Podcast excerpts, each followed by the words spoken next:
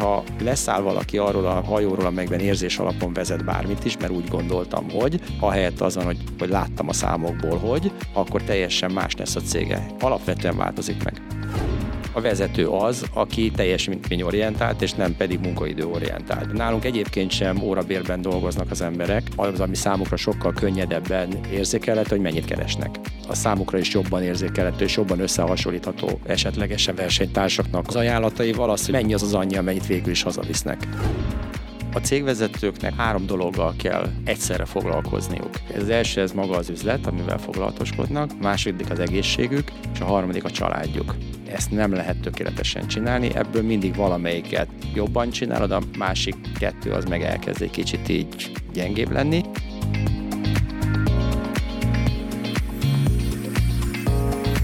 Mitől lesz egy cég sikeresebb a többinél? Mi kell ahhoz, hogy egy vezető úgy építse fel cégét, hogy az fenntarthatóan működjön, miatt folyamatosan növekedni is képes? Vagy éppen ahhoz, hogy egy vágyott szint elérését követően a vállalkozás magabiztos lábakon álljon, akár nélküle is? Mit és hogyan kell átgondolni, majd folyamatokba ültetni, hogy egy jól működő cégünk legyen? Milyen hozzáállás és gondolkodásmód vezet el mindenhez? A cégépítőkben célunk, hogy magyar vállalkozói történeteken keresztül bemutassuk nektek, ők honnan, hová jutottak el, Szó lesz mindsetről, praktikákról, necces helyzetekről és felemelkedésekről. Beszélgető társaim betekintést engednek, mit és hogyan építettek fel cégükben, milyen folyamatokat és rendszereket fejlesztenek a mai napig. Na és persze, hogy ezeknek milyen eredménye van a vállalkozásukban. Minden részben eltérő témakör, iparág, cégméret és motiváció szerint hívunk meg vendégeket. Olyanokat, akik mondhatni igazi cégépítők. Maradj velünk, és ismerd meg történetük, inspirálódj, tanulj és fejlődj. Én Egerszegi Krisztián vagyok, a Minicérem cégépítője, és ez itt a Cégépítők Podcast.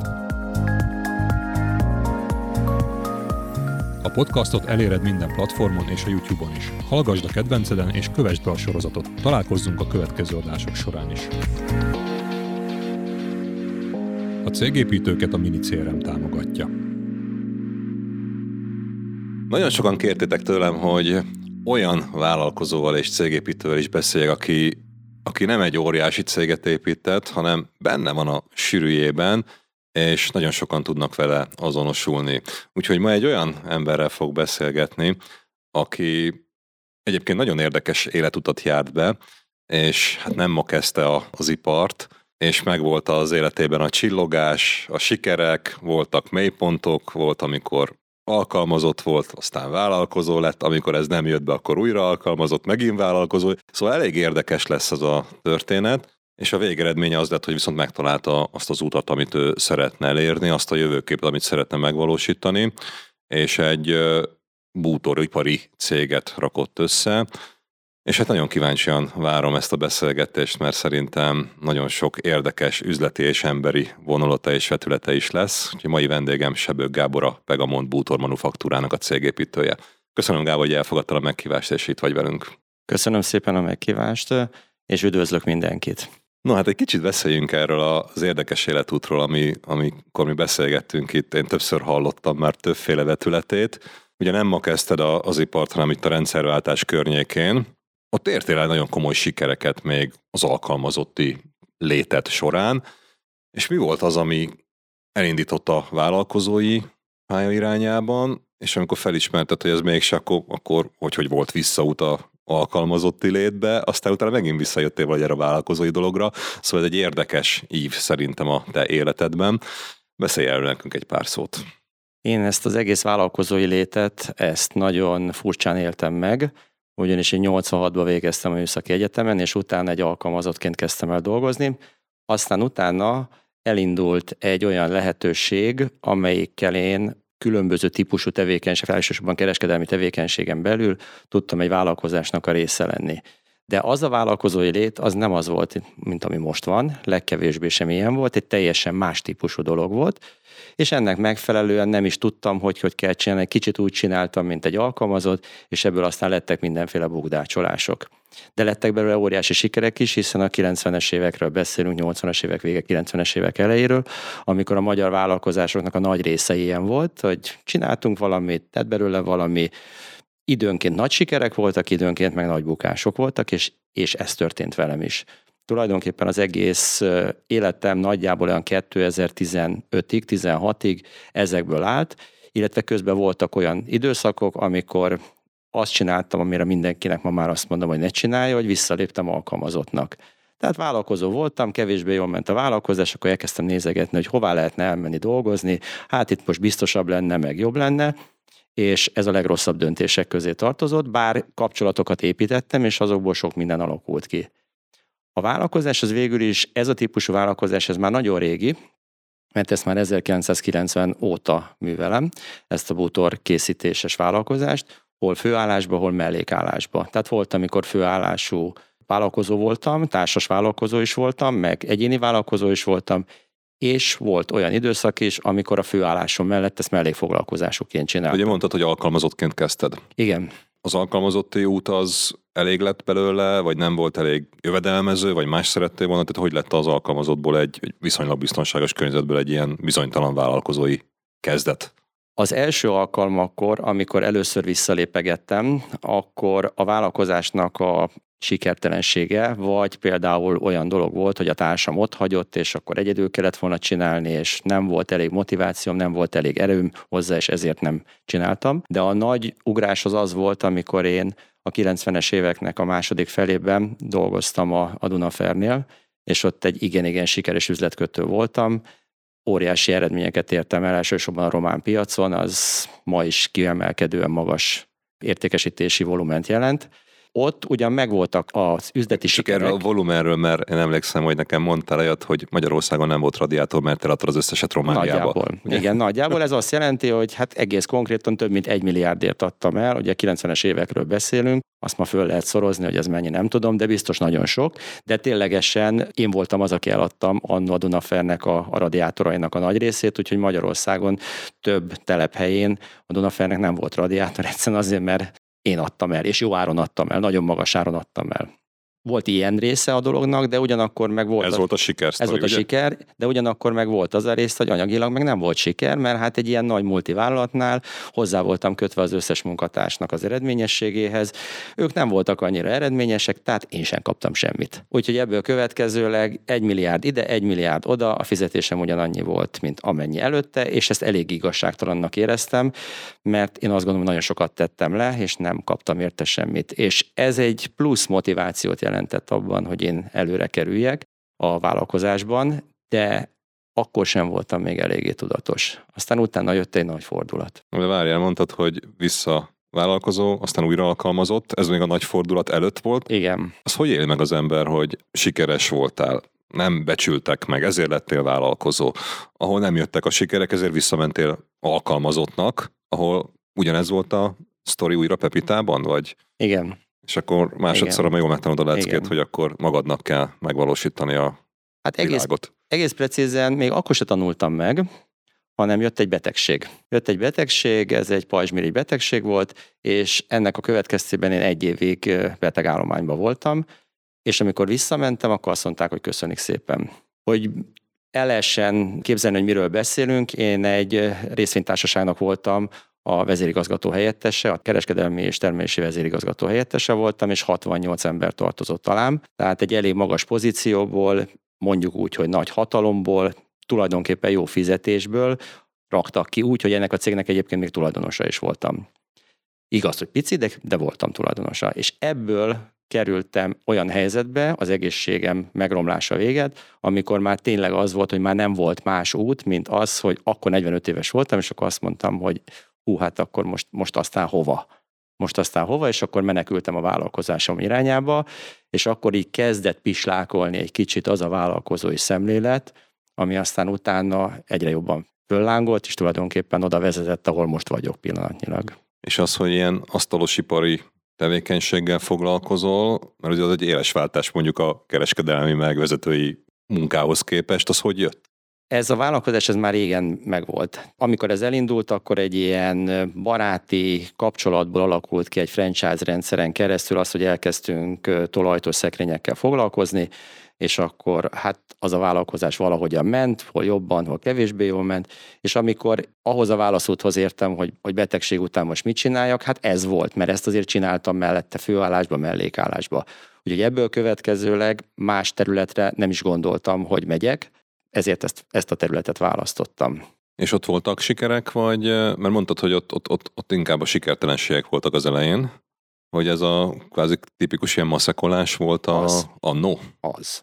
Az. az. Tipikusan az. Egyedül, egy segéddel, lapszabászatban megcsináltattam, kézzel átrógeroltuk a, a nem is műhelybe, hanem bemutatóterembe, éjszaka, este, nappal, akármikor kopácsoltunk, valamit csináltunk, rakosgattuk, hát ez a igazi kis vállalkozó, tehát ez mondjuk a 68 fős cégvezetéstől igen-igen távol volt, de engem nem zavart.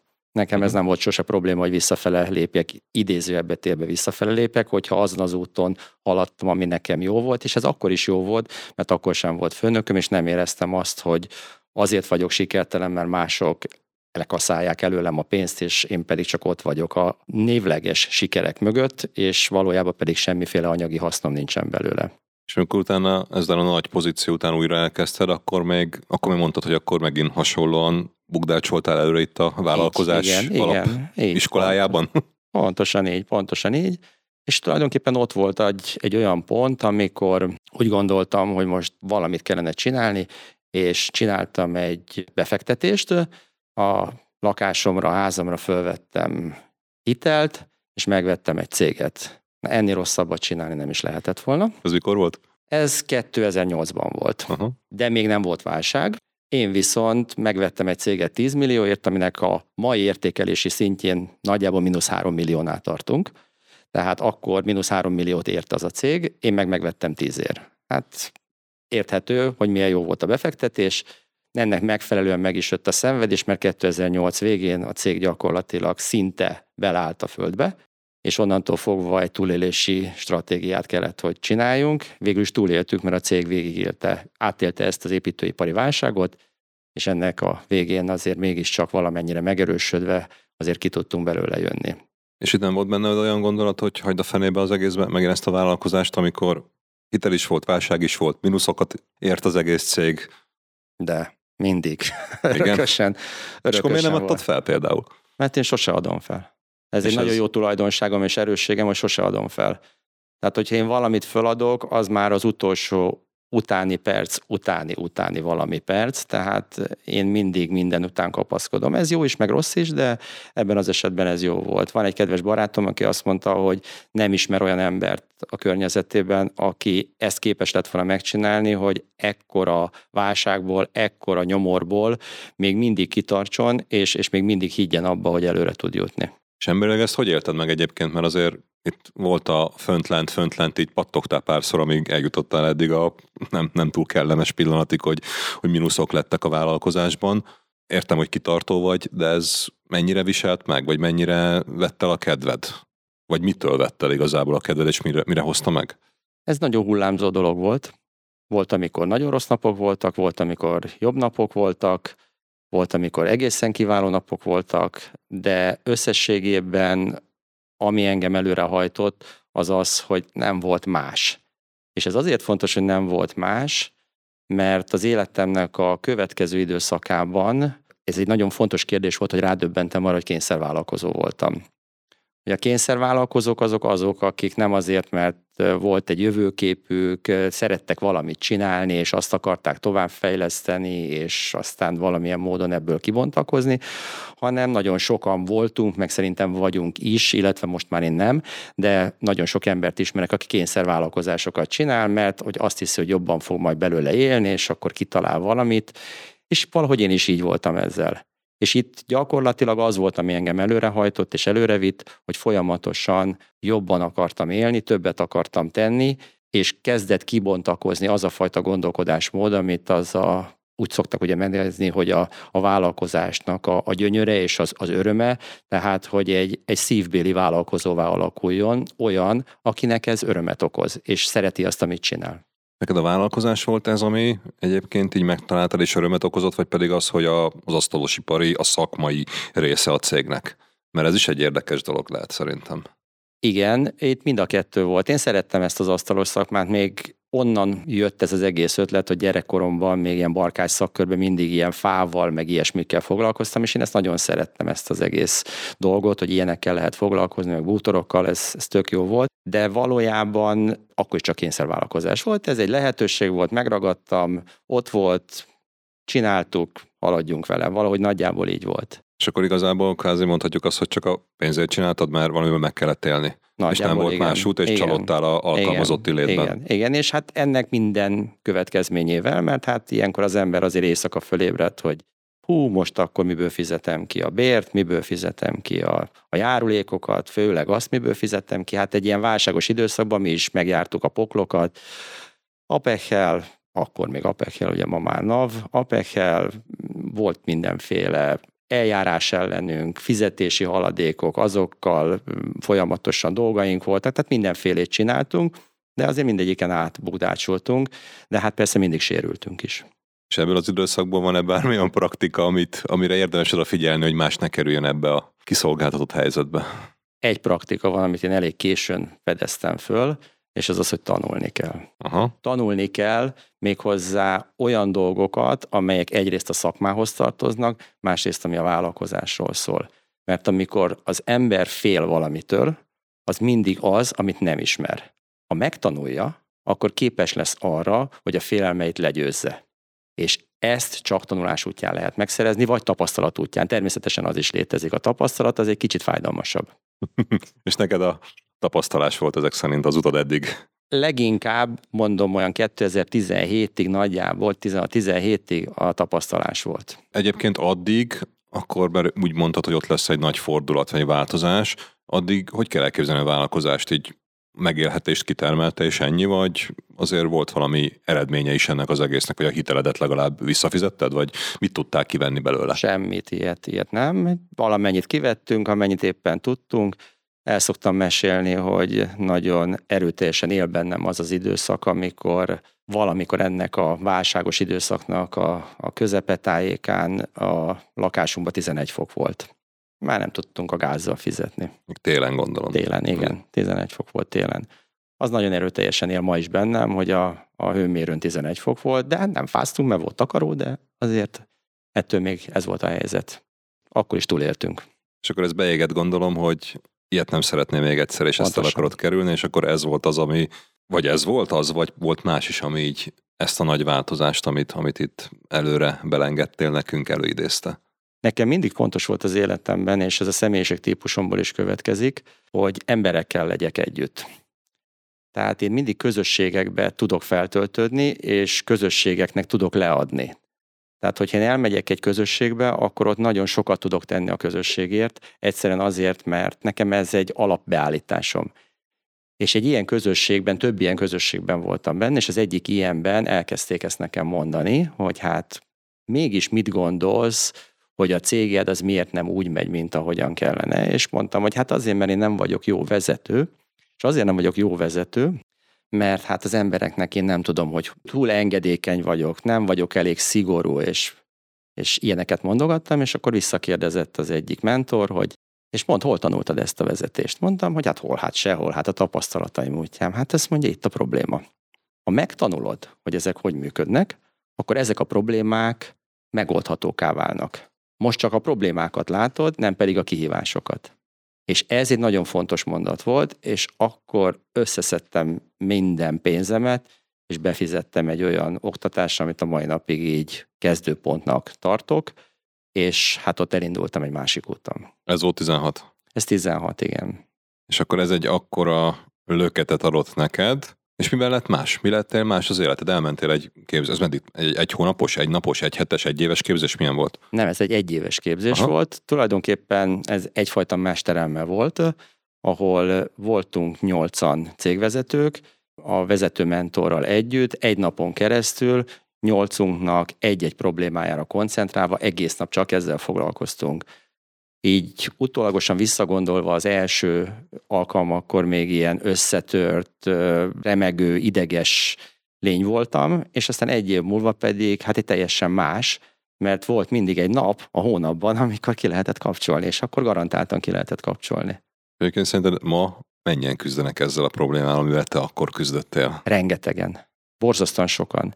Az, hogy azóta miket építettünk fel, az egy másik történet, de ezzel a kérdéssel, ezzel azt láttam, hogy a, a KKV-knak különösen abban a 1, 2, 3, 4, 5 alkalmazottig történő szférájában, ott nagyon sokan küzdenek ezzel. Amikor te ebben a helyzetben voltál, akkor te is tipikus KKV vagy, picike K, sőt, mikro voltál, mikro. nem tudom, hány, volt, volt akkor kollégád? Volt, volt. Hányan voltatok? Hárman. Hárman, hárman voltak. Hármantól, vagy három igen. kolléga plusz igen. te, és akkor igen. így pénzben meg akkor kitermeltétek nagyjából a az ő vérüket főleg. Az, az, vérüket. az enyémet kevésbé. Ja, ezért volt 11 foka. Igen, ezért volt 11 fok. Értem. És akkor megvolt ez a nagy szemléletváltás a, a, az életedben, mert kaptál új tudást, meg impulzusokat, akkor így mi történt? Mondtad, hogy imádtál oda menni, mert kiszakadtál a napi mókuskerékből, gondolom, meg a probléma almazból, de azért ez egy kicsit átalakult valami mássá is, nem?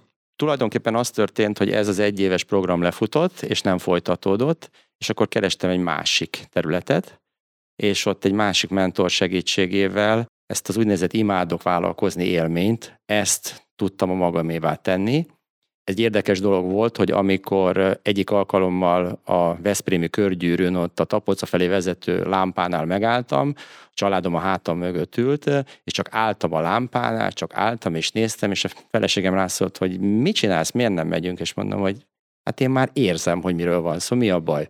Hát mi a baj? Hát az a baj, hogy én kényszervállalkozó voltam egész életemben. De én nem ez akarok lenni, hanem én vállalkozni, imádni akarok. Azt akarom, hogy olyan legyek, akik szeretik a vállalkozásokat.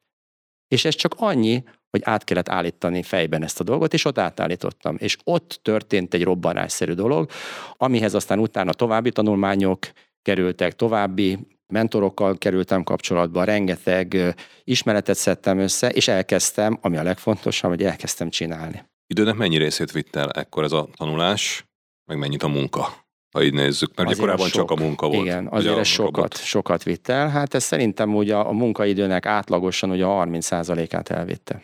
Nehéz döntés ezt meghozni, Nagyon. nem? Amikor tudod, hogy mit kéne csinálni, és benne vagy, és robotolsz, helyette kvázi szórakozni jársz, ugye?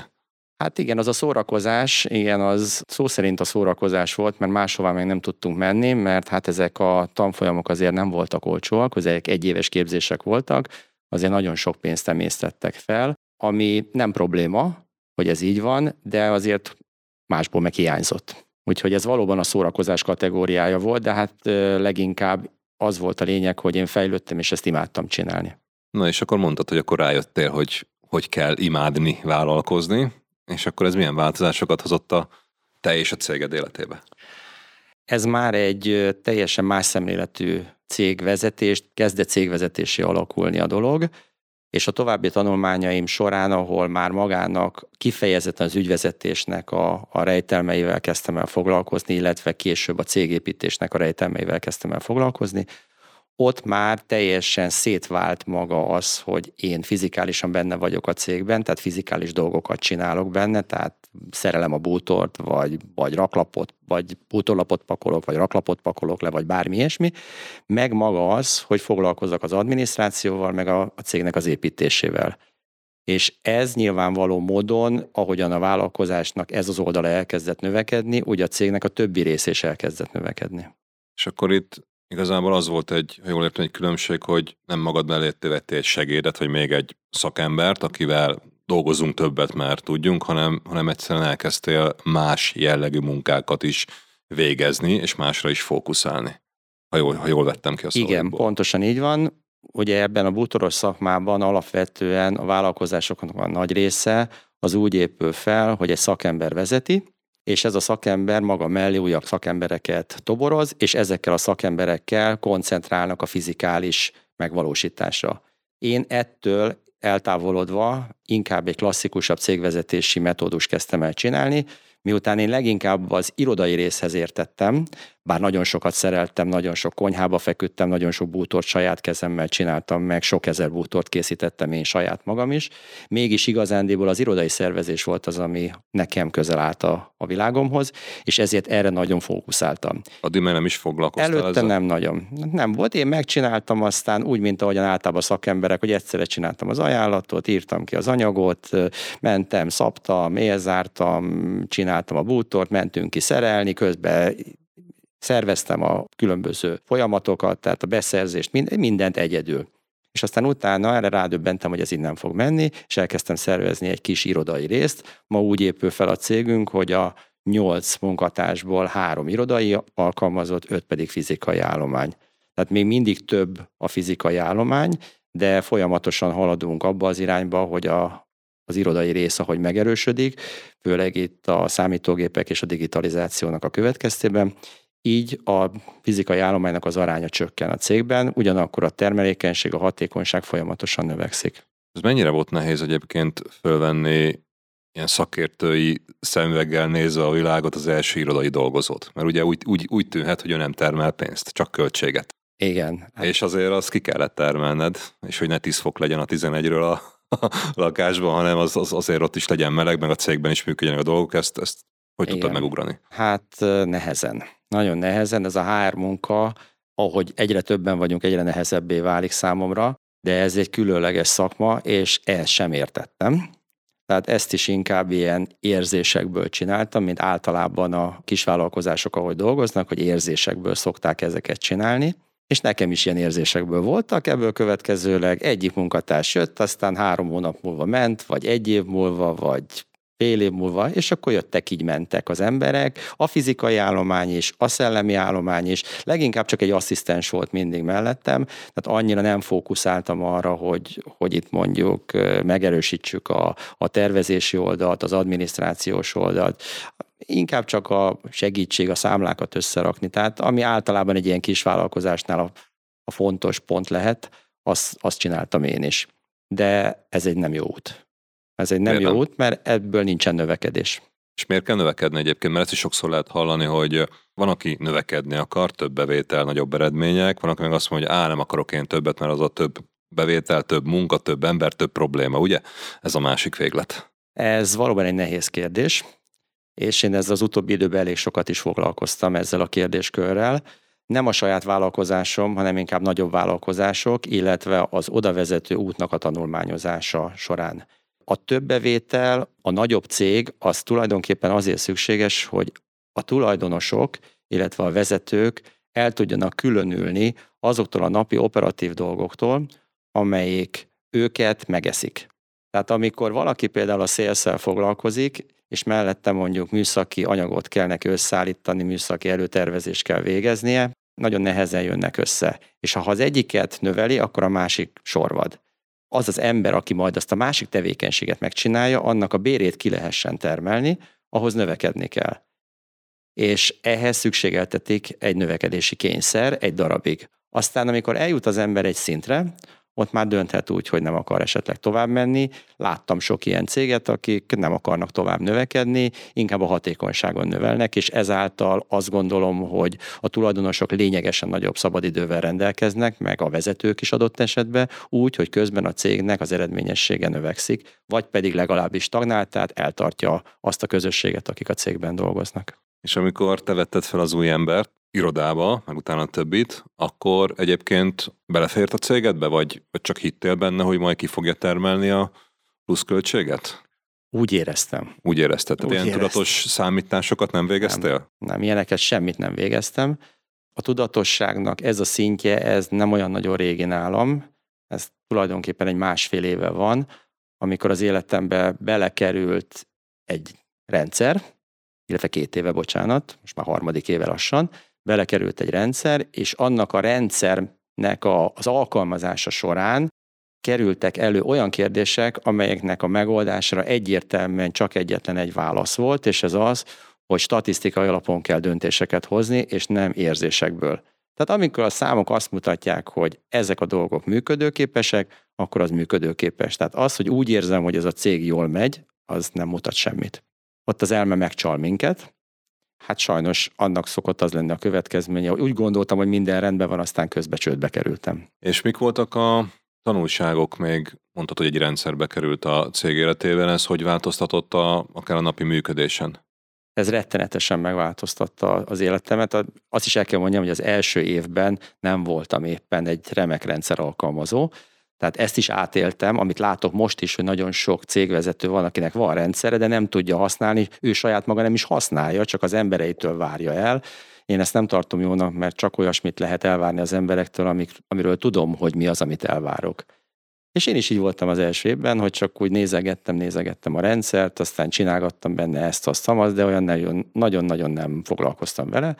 Aztán történt egy változás, találkoztam valakivel, aki megmutatta, hogy hogy kell ezt a rendszert jobban használni, elkezdtük használni, és ma ott tartunk, hogy gyakorlatilag ennek a rendszernek a, a segítségével én hetente talán, hogyha 8 órát bent vagyok a cégbe. Heti 8 óra. Tehát Heti 8 órát. A többit az kívülről vezérlem. De nem úgy, hogy kinülök tájföldön, tehát azért annyira nem, de nem kell a cégbe bent lennem fizikálisan, mert a rendszerben látom, hogy hogyan működnek a, a dolgok. Nyilván, hogyha be kell avatkozni, akkor beülök az autóba, aztán elfutok, csak negyed órára lakom a cégemtől, és akkor lemegyek, és megoldjuk ott a problémákat, de alapvetően mégiscsak egy, egy teljesen olyan dolog, amire nagyon sokan azt mondták, hogy így nem lehet vezetni egy asztalosipari céget. Home office-ból, ugye? Home office-ból, ez nem működik, az ki van zárva. És amikor először struktúrába helyezted magad, akkor, akkor milyen feladatokra, vagy milyen funkciókra, vagy mire, mire kerestél megoldást? Mert, mert most beszéltünk arról, hogy oké, okay, egy rendszer segít nekem, de ez ilyen mindent is, meg semmit is jelenthet, ha itt túl általánosságokban beszélünk. De a legeslegelején miért érezted úgy, hogy neked szükséged van bármi másra, jól megszokott, gondolom, ilyen e-mail, meg kockás füzet, meg ilyen alapú működéshez képest? Már amikor ez a rendszer bevezetésre került, akkor már volt egyfajta tudatosságom, de azért ekkora nem volt. És hogy lett egyébként ilyen tudatosságod? Ezek a képzések A képzések. Meg? A képzések, és a képzéseken találkoztam egy csomó emberrel, és amint ezt annó mondtam is, nekem nagyon fontosak a közösségek, és ott a közösségekben láttam jó meg rossz példákat is, és ezekből leszűrtem azt, hogy azok, akik rendszereket használnak, azok valamiért kényelmesebben tudnak élni, és meg tudják valósítani azt, hogy kevesebb munkával is tudnak akár növekedni is, de legalábbis azt a szintet, ami előtte volt, azt mindenféleképpen tudják hozni.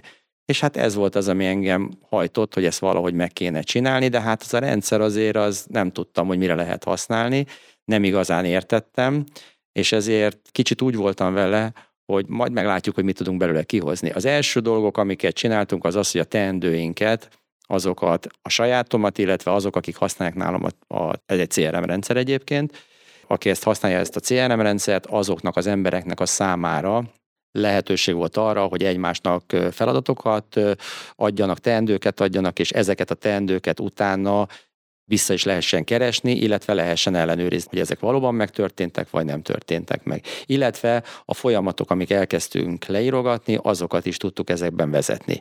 És ezeknek a folyamatoknak az egyes lépéseit ki tudtuk jelölni, képesek voltunk arra, hogy, hogy ezeket átlássuk, hogy mi történt meg, mi nem történt meg, és ezt nem úgy, hogy minden év fel kellett hívni, hogy te Józsi, minden megcsináltad már, azt elkészültél már vele, hanem benne volt a rendszerben, mondjuk ez is egy külön feladat, hogy, hogy ehhez meg kell csinálni a munkaköri leírásokat, és meg kell csinálni azt is, hogy a rendszert hogyan kell használni. Egy rendszer használati könyvet is kell csinálni ahhoz, hogy a munkatársak tudják használni, mert hát nem mindig tudják. Ez nagyon nehéz egyébként ott, ahol van fizikai állomány és van szellemi állomány. A szellemi állomány talán könnyebben tudja ezt átlátni, a fizikai állomány erősebben koncentrál a fizikai megvalósításra, ezért olyan fölöslegesnek érzi kicsit az, az adminisztrációs részt. Úgyhogy egy kicsit nehezebb. És nem volt meg ez a klasszikus dolog, hogy hát átküldöm e-mailbe, meg majd átkiabálunk, meg ilyesmi, és akkor mi a francnak leírni a dolgokat.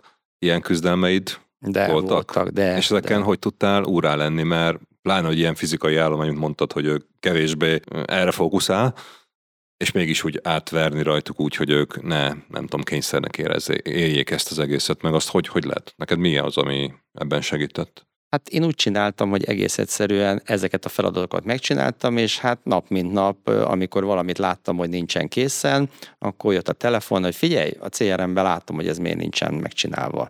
De megvan az csinálva, akkor miért nincsen beleírva? Jó, jó, mindjárt akkor beírom, és akkor lezárom, és akkor tudom, hogy ez van. Hát ez ilyen hónapokon keresztül ment, hát megint kellett a kitartás, mert a munkatársak nem nagyon akarták ezt. Ugye egy változás volt, egy olyan változás, ami az ő alapszemléletüktől azért kicsit távol állt, és nehezen fogadták be ezt az információt, hogy ez szükséges. Ahogy én így hallottam másoktól is, az ilyen rendszerbevezetéseknél azért itt a, a keménységet és a kitartást kell legelőször is magádévá tenni, hogy ezt, ezt tényleg végig tudjad vinni, mert ha kiengedsz, akkor szétesik az egész rendszer. És egyébként, amikor rendszerzettél be az életedbe, akkor mekkora volt a cég? Akár alkalmazotti létszámba, vagy ügyfélszám, hát, vagy ennyi. bevétel? Ma, majdnem ennyi volt. Majdnem ennyi volt. A bevétel az mondjuk a fele volt. És utána mit vártál egyébként, amikor azt mondod, hogy oké, okay, szervezzük át az életedet, volt saját magad felé egy elvárás, hogy ettől konkrétan nem az, hogy jobb legyen meg, hatékonyabb, amit hallottál másoktól, raktál ilyen dolgokat ki, hogy ezt el kell érned, meg kell valósítani, vagy, vagy ennyire nem volt tudatos ez a vezetés? De volt az, hogy időt, időt szeretnék magamnak, És minőségű időt. Hát minél többen. Hát oké, okay, de az most itt azt jelenti, hogy most azt mondod, hogy heti 8 óra, tehát heti egy munkanapot dolgozol. Nem, Az elején nem, nem, csak Nem? annyit vagyok bent. Ja, annyit vagy bent, annyi, annyit vagyok bent, tehát azért sokkal többet dolgozom, csak ezt már nem bent a fizikai állományba között kell Mhm. tennem, hanem otthon, amikor kinyomom a telefonom, lehalkítom, és akkor, akkor tudok fókuszálni egy helyre, és akkor nem jönnek mindennel hozzám, hogy jó, de hát itt most még ezt is kéne, most akkor ezzel mit csináljak, nem értem a rajzot, és akkor elmagyarázni, hogy de az ott le van rajzolva, csak jobban kéne. Ja, tényleg, hát nem vettem észre. Egyszerűbb kérdezni, mint gondolkodni. Ez a dolog működött, és hát nyilvánvalóan ez minden embernek ilyen, tehát ez könnyebb ellenállás irányába mozdul el az ember, tehát ez egy teljesen normális emberi reakció, nincs ezzel probléma, csak ettől ez még elviszi az időt. Na most ezeket nem viszi el.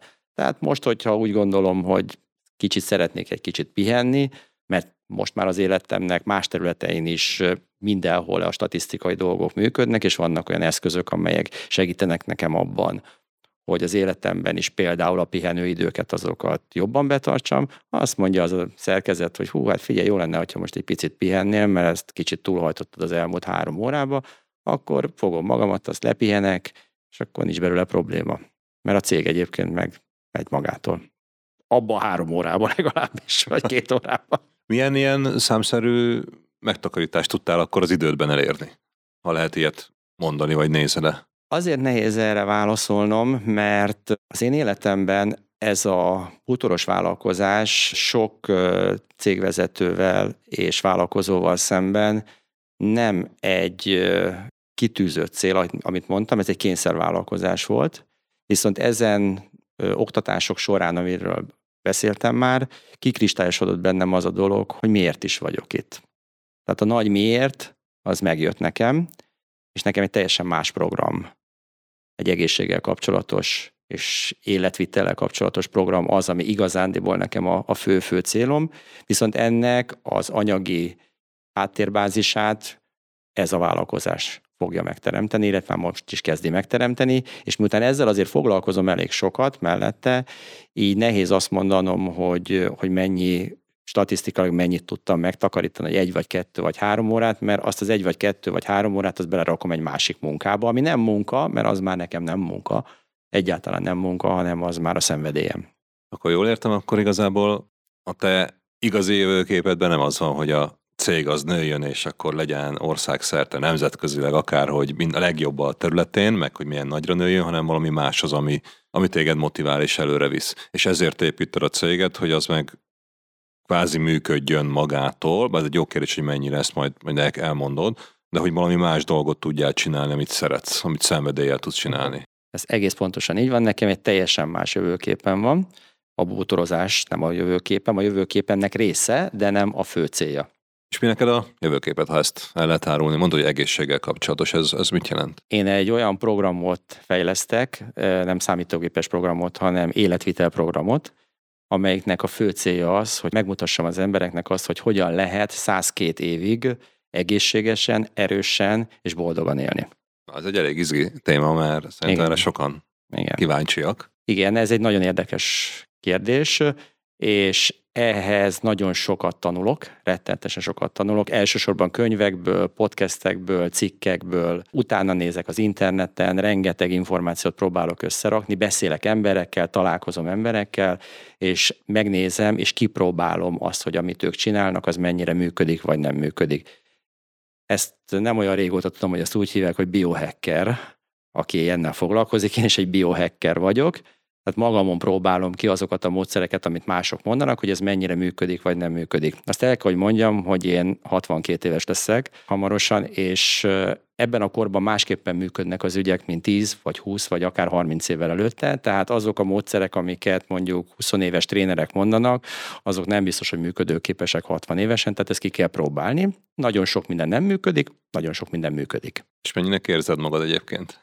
Hát én ilyen, ilyen, ilyen 18-20-nak érzem időnként magamat, de hogyha mondhatok egy ilyen számítást, akkor ezt elég könnyű egyébként belátni, hogy ha az embernek az elméjében a dolgok frissen vannak tartva, erre is vannak egyébként módszerek, ezt el kell, hogy mondjam, hogy hogyan lehet új idegi pályákat aktivizálni az, az agyban, ezt is meg lehet csinálni, akkor ha ez megvan ez a fiatalsága, akkor hát a, a számok azok ezt tudják segíteni. Ugyanis, hogyha most azt nézem, hogy én 102 évig fogok élni, és ez nem cél, ezt el kell, hogy mondjam, ez nem cél, ezt egyszerűen tudom, hogy így van, és erre bizonyítékaim is vannak, hogy ez így van, és ebbe hiszek a végtelenségig, mindenek fölött hiszek, tehát egy betegség alkalmával is soha fel nem merül az, hogy én komolyan beteg tudok lenni, mert nekem 102 évig kell élni, tehát itt nincs mese.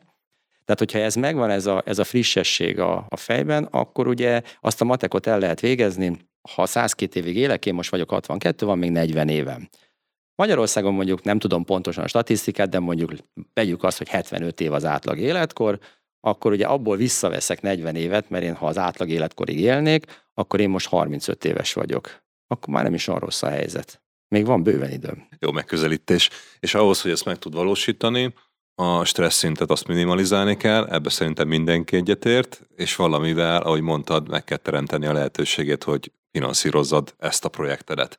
És akkor ez értépítette céget, ha jól értem, és úgy építed a céget, hogy ne beleőrüljél, hanem hogy legyen időd bőven másra. Igen, hát ugye ez egy más szemléletmód, ez egy másfajta cégépítői mentalitás, mint amit általában az emberek szoktak hallani a cégépítéktől. Nálam ez a fajta cégépítés ebben a formában, tehát a bútoros vállalkozásnak a formájában, az tulajdonképpen csak egy olyan lábnak a kiépítése, egy olyan stabilitásnak a kiépítése, amelyik nem arra fókuszál, hogy egyre nagyobb és nagyobb és nagyobb és nagyobb legyen, hanem arra, hogy egy, egy stabilitást hozzon az én életemben, ezeket az anyagi finanszírozási kérdéseket megoldja, hogy tudjak azzal foglalkozni, amiből aztán utána meg egy másik vállalkozás fog kinőni, de az már egy teljesen más, talán azt mondanám, hogy az már inkább a hagyományosabb szemléletmódú cégépítés lesz abból a szempontból, hogy az viszont igen-igen nagyra fog nőni, mert nekem a vízióim azok nagyok, mert hiszen hát sokan vagyunk.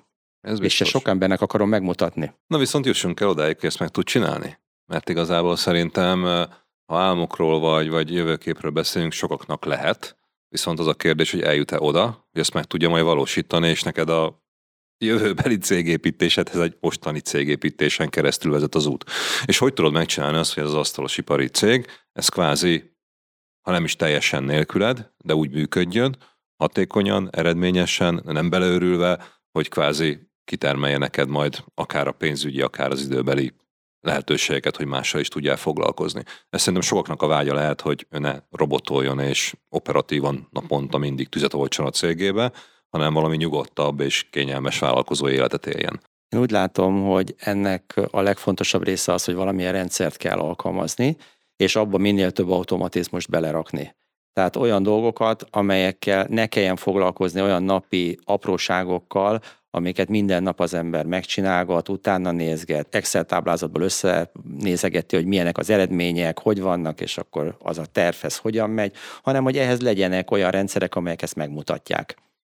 Ez egy nagyon fontos része a dolognak. A másik ugye mindenféleképpen az, hogy valamilyen fajta célokat ki kell tűzni, erre is vannak ugye rengeteg módszer, éves, havi, napi, akármilyen mindenféle dolgok. Ezek mind, mind eszközök. Ezekből azt gondolom, hogy rengeteget lehet alkalmazni. Én, amit nagyon fontosnak tartok, az az, hogy egyszerre egyel foglalkozzon az ember. Tehát egy részét kezdje el csinálni, ne az összeset, mert akkor fogja látni, hogy annak milyen hatása van. Ez mind az egészségben így van, mind a cégépítésben így van. Ha te például a kokáért mondjuk a folyamaton valamit változtatok, akkor azt meg kell nézni, hogy annak a folyamatnak a változtatása mit hozott a cégnek az életébe. Hogyha nincs az elvárt eredmény környékén, akkor újabb megoldást kell keresni. De egyszer 5-6-ot változtat rajta az ember, akkor bizony nem lehet tudni, hogy melyik volt a hatásos, és melyik az, amelyik esetleg háromszor annyira visszahúzta, mint amennyire előre vitte. És most egy mutomanufaktúráról beszélünk, és oké, okay, hogy van rendszered, meg vannak célok, de mik azok a, akár praktikusan így folyamat szintjén, amiket csináltok, és amit utána próbálsz átláthatóvá vagy automatizáltá tenni? Hát Ezeken mind... végig tudunk így menni akár? Igen, minden, működik? mindenféleképpen ugye van egy fő folyamatunk, tehát az úgynevezett a pénzútja című fő folyamatunk, ami ugye a cégnek a fő vonalat átviszi. Ezeket kell ugye egyes al folyamatokra lebontani. Amit itt még szeretnék mondani, egy nagyon fontos dolog, ami nekünk nagyon sokat segített, és ez a digitalizáció. Tehát nekünk most jelenleg a, a dokumentációink már szinte százszázalékosan a felhőben vannak, tehát mindenki mindenhonnan el tudja érni, vannak mobiltelefonok, számítógépek, mindenhonnan utolérhető minden. Kint a helyszíni szerelésnél is, hogyha egy rajz hiányzik, akkor semmi probléma, a kollega megnézi, előveszi telefonján, megnézi, és mondja, hogy ja, igen, ez hiányzott, ezt így kell megcsinálni. Ez egy nagyon fontos része, hogy, hogy legyen elérhető, tehát könnyen elérhető legyen. Ez is egy külön folyamat volt, hogy ezt összerakni. Ugye ennek a rendszerét is ki kell megint találni, hogy mindenki számára egyértelmű legyen. Amivel mi még gyengék vagyunk, és amin sokat akarunk dolgozni, az a kontroll.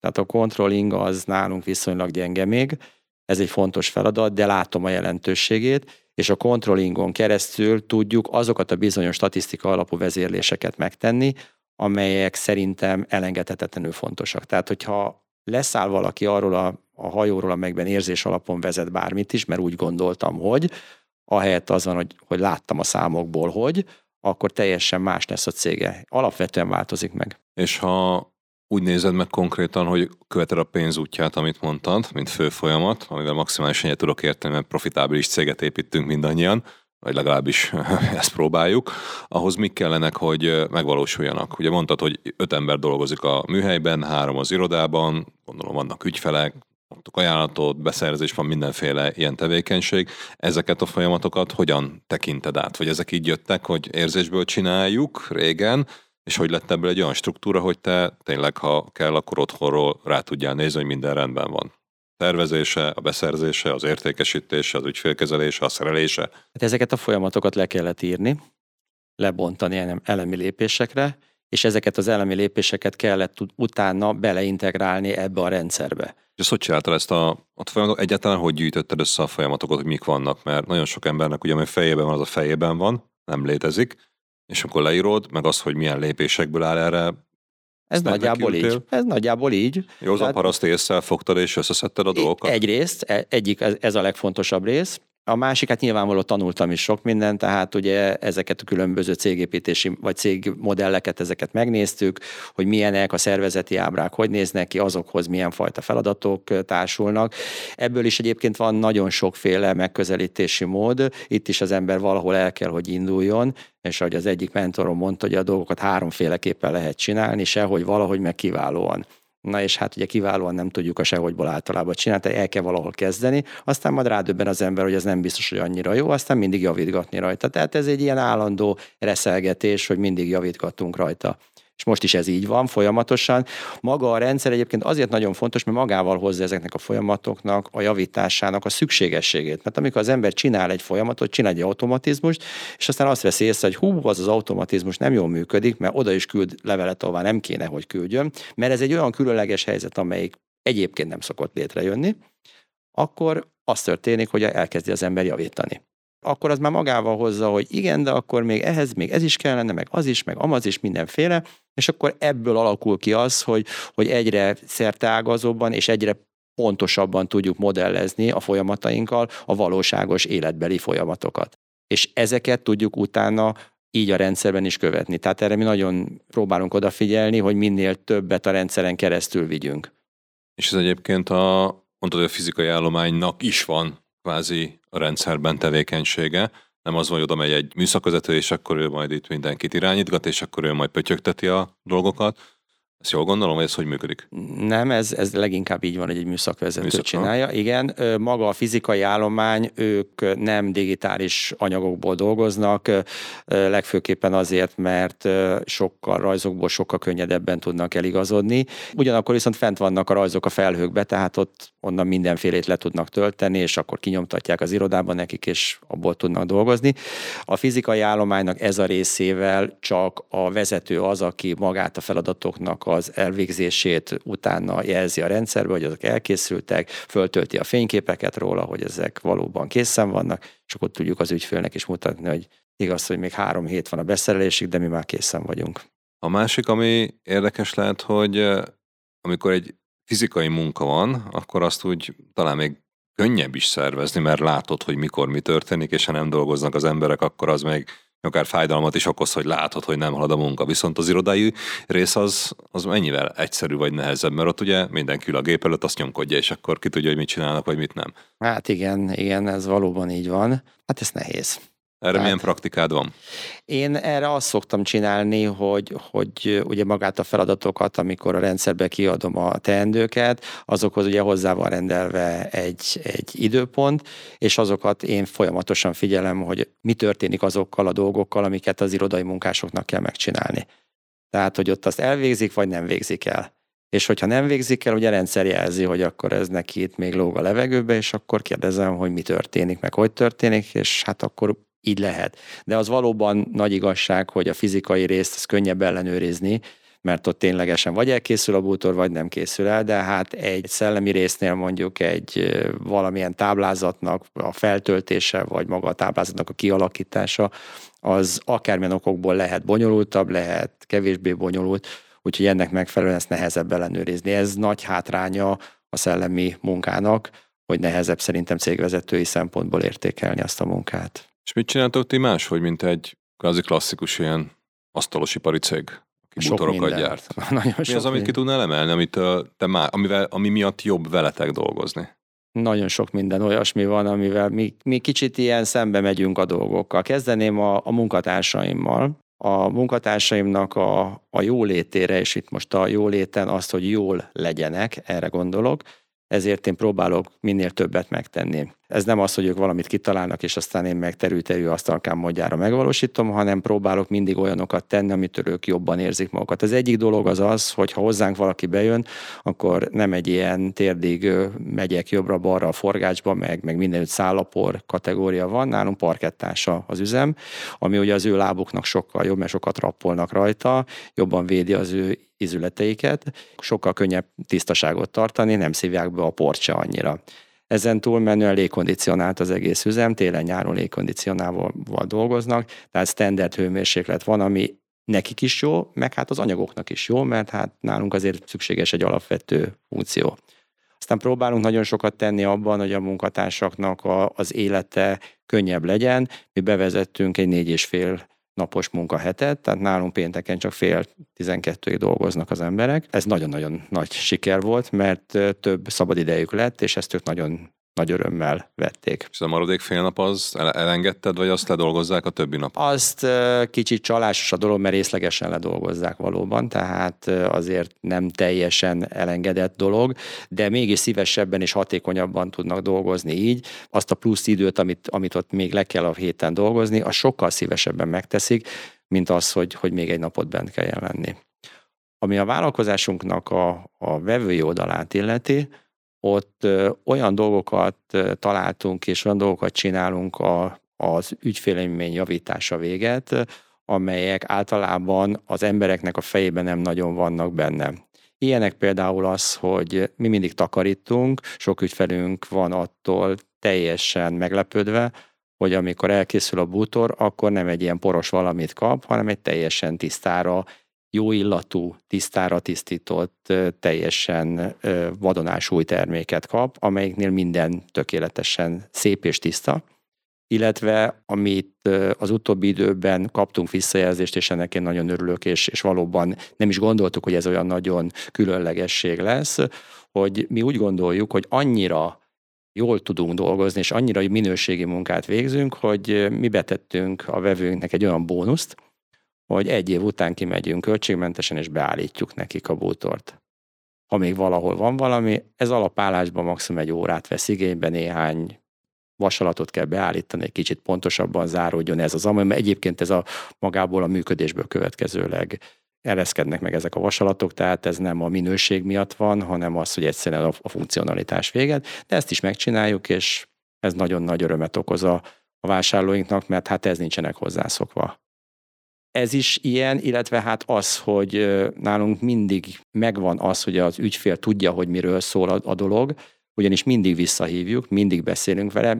Ha nem is érnek el azonnal minket, akkor is mindig kötelezően a kollégák is visszahívnak, és minden egyes alkalommal, amikor az ügyfelekkel valamilyen dolgunk van, azt írásban közöljük. Tehát nem szóba beszélgetjük meg, és akkor úgy emlékszem, hogy, hanem ott vannak a levelezések Szerettem erősíteni, a szakipari munkáknak vagy építőiparban ez nem egy általános dolog, hogy Igen. más, hogy visszahívják az ember. Igen. Értem, és ahhoz, hogy ez az egész így működjön, ahhoz mondtad, hogy bevétel ugye szükséges. Az értékesítéseket az hogy csináltok? Abban van-e bármi, ami, ami extra, vagy más, hogy néz ki, mint a többieknél? Az értékesítésben van nekünk most egy fejlesztésünk, ami még nincsen teljesen készen. Ez egy teljesen újfajta ajánlat kidolgozás lesz, ahol zömében az ajánlat az elsősorban a képi megjelenítésre fog koncentrálni, illetve technikailag is lesznek benne újítások. Ezt mindenféleképpen meg akarjuk csinálni, de ennek a legfontosabb része az inkább az a háttérben mozog, és ez az, hogy automatizáljuk az ajánlatadás bizonyos részeit, illetve nagyon nagy mértékben teszünk bele olyan automatikus részeket, amelyeknek a segítségével az az idő, amit egyébként a, a szélszel foglalkozunk, az le fog csökkenni. Tehát ez maga az ajánlatodási rész. A személyekkel való találkozás az továbbra is megmarad, ez nekünk egy nagyon fontos rész, hogy egyenként részletesen mindent átbeszélünk, és utána az ügyfél megkapja azt, hogy mi az, amire szerződik. Tehát tudja, képileg is látja, hogy mi az, amire szerződik, nem csak látványterv szintén, hanem maguk az egyes eszközök, amiket beépítünk, azok is láthatóvá válnak, hogy ezek hogy néznek ki. Ez nagyon sokat segít egyébként nekik. Azért nem kis munka belegondolsz, hogy egy ilyen ajánlatot összerakni, ugye? Tervezés, látványtervek, összeszerkeszteni, Így meg van. egyebek. Így van, ez önmagában egy, nagyjából azt tudom mondani, hogy egy komolyabb ajánlat az egy, egy jó napos munka. Ezt akarjuk lerövidíteni három órára. Az egy szép eredmény, viszont már maga az egynapos, ami beleraktok, azért az, és ha nem mindent rendelnek, mert akkor az kiesett idő, nem? Ez így Vagy van. ez hogy működik nálatok, hogy milyen a lezárási arány, hogy megéri ennyit belefetszülni egy ajánlatba? Nekünk két lépcsős rendszerünk van. Az első részben van egy szűrés, amikor egy olyan ajánlatadás történik, amelyikben elsősorban a mi szolgáltatásainkat és a mi hozzáállásunkat ismerhetik meg az érdeklődők, és ez alapján tudnak dönteni arról, hogy egyáltalán milyen érzés velünk dolgozni. Az árak tekintetében is kapnak egy információt, illetve kapnak egy minimális elképzelést arra vonatkozólag, hogy mi hogy képzeltük el azt az adott bútort, és ez egy elsőkörös szűrési rendszer. Ez viszonylag gyorsan megy, tehát ebbe túlságosan sok időt nem teszünk bele. Itt az előző sok év, húsz év tapasztalata alapján adunk nagyjából árakat, adunk olyan megoldásokat, amelyek általában beváltak, ettől el lehet térni természetesen. Itt általában a lezárási arány az 50% os a másik 50 akivel tovább megyünk, ott egy második körben már részletesen áttárgyaljuk, azt már részletesen megbeszéljük, elkészül neki a nagy ajánlat, az egynapos ajánlat is elkészül, ott viszont már lezárási arányok 90% fölöttiek. Magyarán akkor ezek szerint nincsen elvesztegetett, vagy minimálisan az Minimális. a kidobott munka, úgymond, amiből egyébként megtanultok, viszont Igen. a folyamat ettől működik Igen. jól. És az... 90 százaléket az zseniális arány. Fölette van. Bocs, még jobb. Hát a rendszer megmutatja egyébként, tehát látható, ez nagyon szépen látható a rendszerünkben, hogy még, még fölötte is van sokszor. Ehhez még egy dolgot szeretnék hozzátenni, hogy ez annak is köszönhető, ez a fajta magas lezárási arány, hogy az ügyfelekkel való kommunikáció során alternatívákat adunk nekik, és azokhoz az alternatívákhoz rendelünk árakat is. Tehát, hogy nagyjából tudják, hogy miről van szó, illetve még egy, hogy mi megpróbáljuk az első körökben csak digitális úton, tehát csak e-mailen keresztül fogadni a különböző érdeklődéseket, azért, hogy utána ne kelljen kimennünk és fölösleges költségeket tenni. Tehát ez a klasszikus, jöjjön ki, már aztán beszéljük meg együtt, hogy mit szeretnének, ettől mi zárkózunk általában, nagyon ritkán teszünk ebből kivételt, illetve ha nagyon ragaszkodik hozzá az ügyfél, akkor költség alapon egy önköltségi árat számolunk erre, és akkor az alapján megyünk ki, és ez már azért szokott visszatartó erő lenni abban, hogy ne csak úgy kéregessünk árajánlatokat, aztán majd valamelyiket megrendelem. Tehát ez, ez is segít ebben, hogy mi nekünk jobb legyen a lezárási arányunk. És még mi az, ami segít abban, hogy ez működjön? Kiadtuk egy ajánlatot, utána nagyon sokszor az van, hogy nem is foglalkoznak az ügyfelekkel, legalábbis ezt látom máshol. Igen, hát nálunk ez nem így van, mert a rendszer azért ezt szépen követi, utánkövetése van az ajánlatoknak, megvannak a határidők, be vannak állítva, ezek státuszokhoz vannak rendelve, és többféle fokozatban, többféle levélútján, többféle módon beszélünk az ügyféllel, vagy ha nem, íráson keresztül történik, akkor is a, a rendszer figyelmezteti a kollégákat, hogy fel kell hívni az ügyfelet, kell vele beszélni. Tipikus probléma szokott lenni, például az előleg fizetésnél, hogy spambet kerül a, a levél, amelybe küldjük a, a díjbekérőt, és hát ezt nem nézi meg mindenki. És akkor ilyenkor egy nap után a rendszer, amikor látja, hogy nem nyitotta ki az ügyfél a a levelet, akkor ugye nézi a, a kolléganő, hogy hát miért hát nem nyitotta ki, akkor felhívja, hogy hát vajon most mi a gond. Sok esetben egyébként hozzáteszem, hogy kinyitják, csak nem jelzi vissza a rendszer sajnos. Nem a mi rendszerünknek a hibájából, hanem a, az ügyfélnek a rendszere olyan, hogy nem engedi a visszajelzéseket. És akkor ilyenkor utána kérdezzünk. Tehát nálunk nincs elfeledett ügyfél, és mindent lezárunk. Tehát az is benne van a levélben, az emlékeztető levélben, hogy ha esetlegesen nem minket választ, akkor kérjük, hogy nyomja meg a nem gombot, és akkor lezáródik az ügy. És szerinted ez mennyit tesz hozzá ez az utánkövetés, meg ennek az automatizálás ahhoz, hogy ez a 90 fölötti százalékot érjétek el? Biztos, hogy sokat.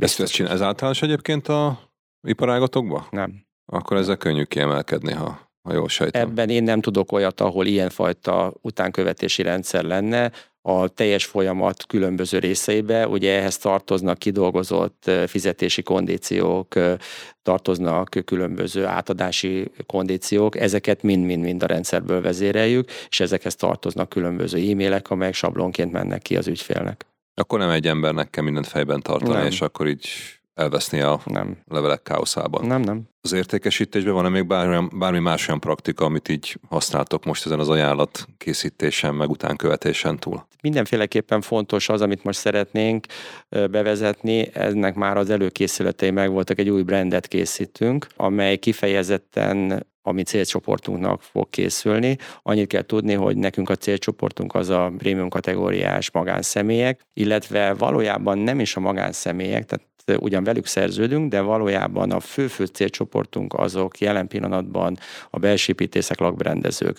Velük dolgozunk együtt, és rajtuk keresztül jutunk az ügyfelekhez, utána aztán már velük dolgozunk közösen, de ők szeretnének szép dolgokat látni, és ehhez egy elegáns honlap készül, Úgyhogy hát remélem, hogy ez már jövő évben ez a, ez a brand működőképes, a brand az már be van jegyezve, tehát már létezik, több helyen lehet látni, ez a sebőkbútor, ezzel fogunk majd a jövő évben mindenféleképpen több promót is hozni. Akkor igazából nem csak az vagytok, hogy ah, csináljátok nekem egy asztalt, vagy valami szekrényt, hanem tudatosan tervezed meg irányítod a vásárlódat, hogy mit válasszon. Igen. És ne neki kelljen mindent kitalálni a nulláról, mert én attól tudom tépni a helyemet, hogy mit szeretnél, Krisztián, bármit, amit, amit szeretnél, megcsinálunk, de én nem én vagyok a hozzáértő Igen. ember, hogy én találjam ki, hogy milyen Igen. paraméterei, méretei, milyen vasalatok legyenek egy szekrénybe, és akkor utána nagyon sokszor ebből se lesz semmi.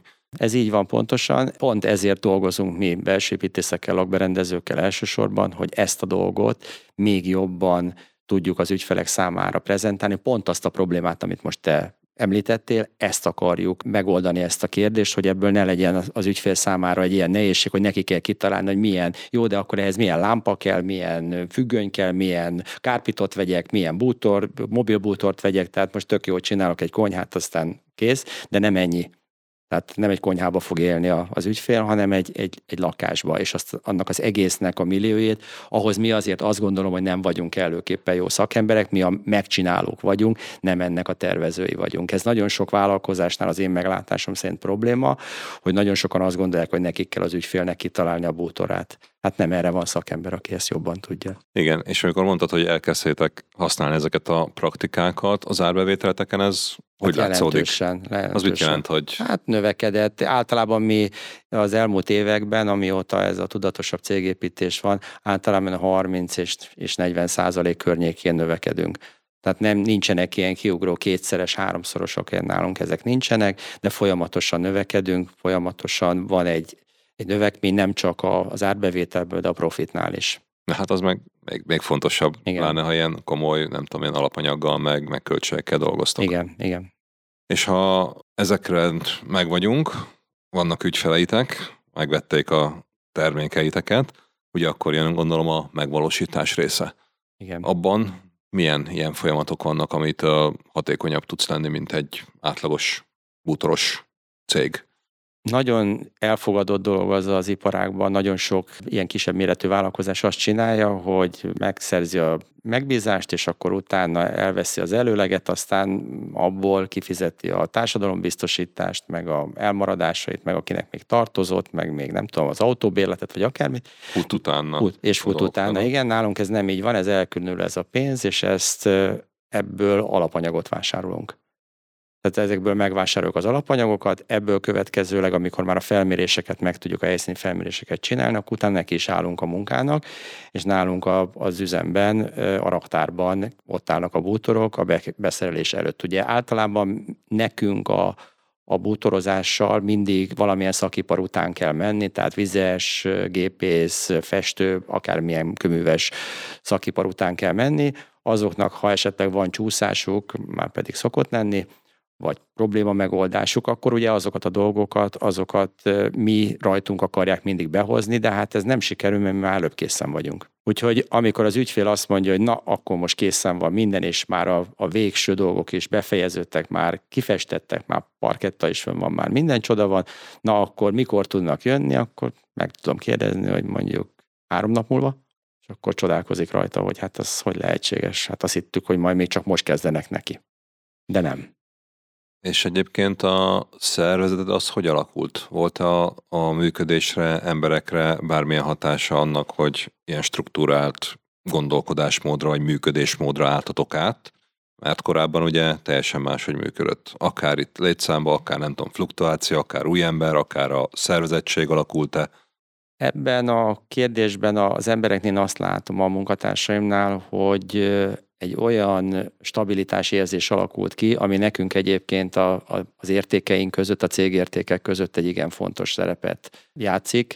Nálunk ez egy nagyon fontos dolog, hogy egy ilyen családias gondolkodású, egyedi problémákkal is foglalkozó cég vagyunk olyan értelemben, hogy megértőek vagyunk, tehát nem egy olyan rendszer, ahol itt aztán nem lehet, hanem 10 percet kések, akkor megáll az autógyártás, tehát nem ilyen a miénk, hanem azért ezeket tudjuk tolerálni, és ez egy nagyon fontos dolog, hogy, a mi munkatársaink szeressenek bejárni. Hogy szeressék azt, hogy, hogy ők bent jó érzéssel dolgozzanak, és hogy tudják azt, hogy olyan közösségben vannak, amelyik őt, őket támogatja. És ez nekünk egy fontos értéke a, a cégünknek. Úgyhogy én azt látom, hogy ez mindenféleképpen növekedett. Meg hát a, a káosz azért kisebb lett. Az Nem mondom, jelent. hogy tökéletes, de, de már sokkal kisebb. Hát ez, amit mondtam, tehát, hogy nincs elég alapanyag, nincs elég tervezés, nincs elég szélsz. Tehát ez ugye ebben az egyedi bútorozási történetben örökösen ez a megvalósítás és a szélsznek a, az aránya az mindig nagyon nehézkes, mert hogyha a szélszre koncentrálunk, akkor sok megrendelés van, de akkor nem foglalkoztunk a megvalósítással, akkor gyorsan, gyorsan, gyorsan kell valamit csinálni. Ha viszont nem foglalkozunk a szélszel, hanem csak a megvalósítással, akkor meg a jövőben nincsen. Ugye nálunk nagyjából három-négy hónapot lehet számolni átfutásra, amíg megjelenik egy érdeklődő, és lesz belőle egy valamiféle megvalósítás, annyi biztos, hogy eltelik, vagy még több is. És ezt az időt, ezt valahogyan át kell úgy hidalni, hogy ezek azért nagyjából azonos terhelést jelentsenek az üzemre, mert az üzem az meg azt szereti, hogy állandóan termel. Igen, ez egy jó meglátás. Mondtad, hogy nagyjából a csapat létszám az nem változott itt az elmúlt években. Csere hát volt? Nem sokat, vagy? nem sokat, nem nagyon. Vannak időnként egy-egy ember, aki elmegy, aztán jön helyette, de nem olyan nagy a fluktuáció nálunk. Mondtad itt, hogy ilyen rendszer használati kézikönyv, meg szerepköröket kell leírni, hogy ki mire, meg hogyan használjon egy rendszert, itt a betanítás. Az nálatok hogy működik? Hát ez még akár a, a szakmai ez, ez, részre, vagy akár egy rendszer használatra. Ez a HR, ez, ez, ez még egy sarkalatos pontunk, tehát ebben még nem vagyunk igazán erősek, ezt szeretném nagyon erőteljesen fejleszteni. Ez a betonítási rész, ez már többször készültek betonítási tervek, de valahogyan még nem, nem kristályosodott ki, úgyhogy itt még van mit tanulni. Ez egy olyan örömteli állapot, amikor nem a több érdeklődő, több ügyfél, több bevétel nek a bűvöletében élsz, hogy hajtani kell, hogy jöjjenek, hanem most már úgy tudod fejleszteni a céget, hogy ezek a részek rendben vannak, amik gondolom azért kezdtétek ezekkel a részekkel, mert ez fájt a leginkább. Most és utána most már igen tudsz ilyenekre is fókuszálni, hogy hogy legyen a többi igyekszem, folyamat. Igen, igyekszem. Még nem tartunk tökéletesen ott, ahol szeretnénk, de ahogy itt mondtad is az elején, ugye a mi vállalkozásunk az abból a szempontból nem egy kiemelkedő vállalkozás, hogy itt aztán a sikerekről van szó, és aztán itt, itt, itt, itt aztán tényleg döngethetjük a mellünket, hogy ezt mennyire jól csináltuk, hanem ez egy más szemléletű. Tehát nálunk ebben annyira mi nem sietünk, nem kapkodunk ezzel a dologgal. Csináljuk, ahogyan tudjuk, mindig egy picivel előrébb haladunk, aztán egyszer csak eljutunk oda, amikor lesz egy nagyobb csomag, amit már ki tudunk venni mondjuk az én munkakörömből, és akkor utána már arra is lehet embert fölvenni. Ugye ez volt egy nagy csomag nekem, hogy én ki tudtam jönni egyáltalán a cégből. De ez miért akkor a nagy kihívás? Az, hogy nem mész be, vagy otthonról dolgozol, az most nekünk talán egyszerűbb, mert én digitális világból jövök, és mindegy majd, hogy nem, hogy az irodában dolgozik az ember, vagy otthon. Persze vannak különbségek, de mondjuk nálad ez miért ekkora fegyvertény, hogy itt már többször is mondtad, hogy ki tudtál jönni fizikailag az irodából, vagy nem az irodából, a műhelyből. Igen.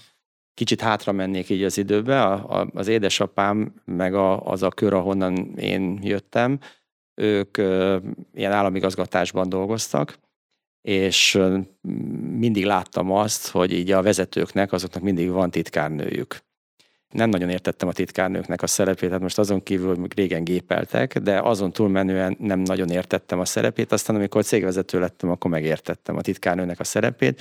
A titkárnő az egy őr, az egy alabárdos őr, aki vigyáz a főnöknek az idejére, hogy ne menjen el mindennel. Na most nálunk is elméletileg van ilyen, de gyakorlatilag ez egy kicsit háttérbe szorult, én nem vagyok bent, tehát nem kell őrizni engemet. Tehát ebből következőleg a munkatársaimnak, az irodai dolgozóknál ez is egy különlegesség, hogy nálam a, az irodai dolgozók a munkaidőjüknek egy részét azt home office-ba csinálják.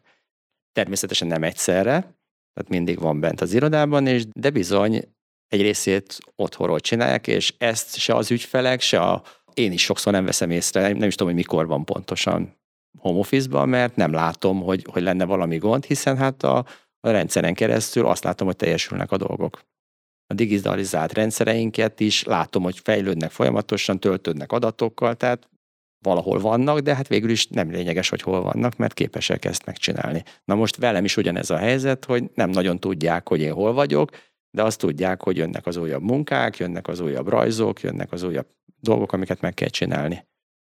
Úgyhogy ezt jelenti. Mondod, hogy próbáld magadat kijebb szervezni egy kicsit, és minél több mindent leadni magadról ebben hogy haladsz előre, vagy ebből mit, azon kívül, hogy mindenki csinálja dolgát és megy előre, te meg otthon tudsz éppen mással is foglalkozni, ha, ha úgy alakul. Gondolom azért, ha mindent neked kell irányítani és minden döntést meghozni, akkor ez nem lenne egy működő modell. Ezt hogy tudtad megugrani, hogy nem minden döntést te hozzá, mert most egy 8-10 fős cégnél azért nagyon sokszor azzal, hogy a első szemvezető dönt még akár a legapróbb dolgokba is. Igen, hát ebben viszonylag korábban tudtunk már lépegetni, tehát már például a beszerzések tekintetében van egy limit, ami alatt nyugodtan vásárolhatnak, egy napi limit, amihoz nem, nem kell kéne egyáltalán. Ha nagyobb értékű dolog van, akkor azért arról szeretnék tudni, de alapvetően ezt ők maguk intézik. A beszerzéseket is egyébként általában ők intézik tehát én ezzel nem is nagyon tudom sokszor, hogy honnan érkezik az áru, mert ők rendelik meg adott beszállítóktól, ők tartják velük a kapcsolatot. Most is volt egy ilyen beszállítói nyílt nap, én nem is voltam ott, mert nem nekem kell ott lenni, nekik kell ott lenni, mert nekik kell a kontaktokat ismerniük, hiszen ők dolgoznak nap mint nap együtt, velem nem is találkoznak a beszállítók. Úgyhogy ez például ez volt az egyik része, illetve most készülök egy olyan dologra, ami, ami nekem nagyon megváltoztatja az életemet a szélsznek az automatizálása mellett, hogy a műszaki előkészítésre szeretném felkérni majd az egyik munkatársamat, aki most jelen pillanatban az egyik legfontosabb pozíciót tölti be, ő a szerelésnek a vezetője, és őt szeretném egy olyan műszaki előkészítővé tenni, amelyikkel tulajdonképpen a többi tevékenység fölé fog kerülni, és az ő munkájára szeretnék keresni majd egy, egy munkatársat, és ezáltal egy saját nevelésű középvezetőt szeretnék belőle csinálni. Ő már most is egyébként középvezetői státuszban dolgozik, ami azt jelenti, hogy vezetői bérezési rendszerben van, az az eredményorientált, csak egy kicsit ebben is mások vagyunk, hogy nem úgy eredményorientált, hogy van a fizetése, aztán ha többet csinálunk, akkor majd többet kapsz, mert ez azért nem mindig rajta múlik, hanem hogyha megcsinálja azt, amit valójában neki meg kell csinálni, akkor kap egy plusz bónuszt. És, és ezt hogy vezetted be, vagy ez, ez, ez hogy volt ennek a, az oka, hogy... Igazándiból egy segítséget kértem, és az egyik mentorom ezt ajánlotta nekem, ezt a megoldást, bevezettem, és én úgy gondolom, hogy nagyon-nagyon hatékony lett. A munkatársnak a, a szemléletmódja az elején egy picit döccent, az első egy-két hétben ez még nem volt teljesen tiszta, hogy ez most hogy lesz, mint lesz, de én úgy látom, hogy nagyon eredményes volt, és más munkatársak is visszajelezték, hogy sokkal jobban működik a rendszer, sokkal odafigyelősebb lett.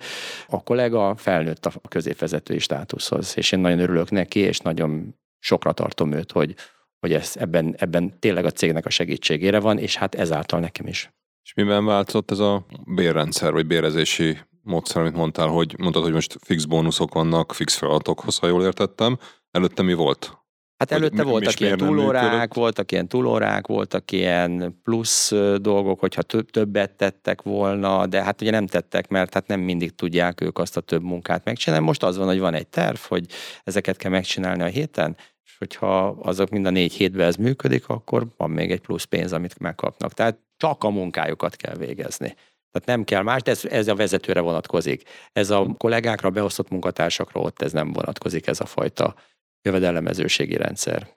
Mondtad, hogy itt felnőtt a feladathoz. Abszolút. Ez mit jelent, hogy mit, mit vettél észre, hogy mivel lett másabb, hogy korábban nem haladtak úgy, vagy de. nem voltak annyira eredményesek, vagy, de. vagy most mi, mi miért lett jobb? Mert azt mondtad, hogy ez azért ez egy nagy változás, hogy egy szintet ugrott az emberünk. Igen, én úgy gondolom, hogy azért történt meg ez a, ez a lépésváltás, mert hogy a, a szemlélet módjába ez a vezetői felelősségvállalás, ez megerősödött. Ez megerősödött, és itt nem elsősorban az anyagi részre gondolok, hanem hogy egyáltalán az ő egész státusza egy vezetői státuszhoz hasonlít, hiszen a vezető az, aki teljesítményorientált, és nem pedig munkaidőorientált. Tehát nálunk egyébként sem órabérben dolgoznak az emberek, tehát vissza lehet bontani persze órabérre a, a bérüket, de nem ez alapján vesszük fel, hanem az, ami számukra sokkal könnyedebben érzékelhető, hogy mennyit keresnek.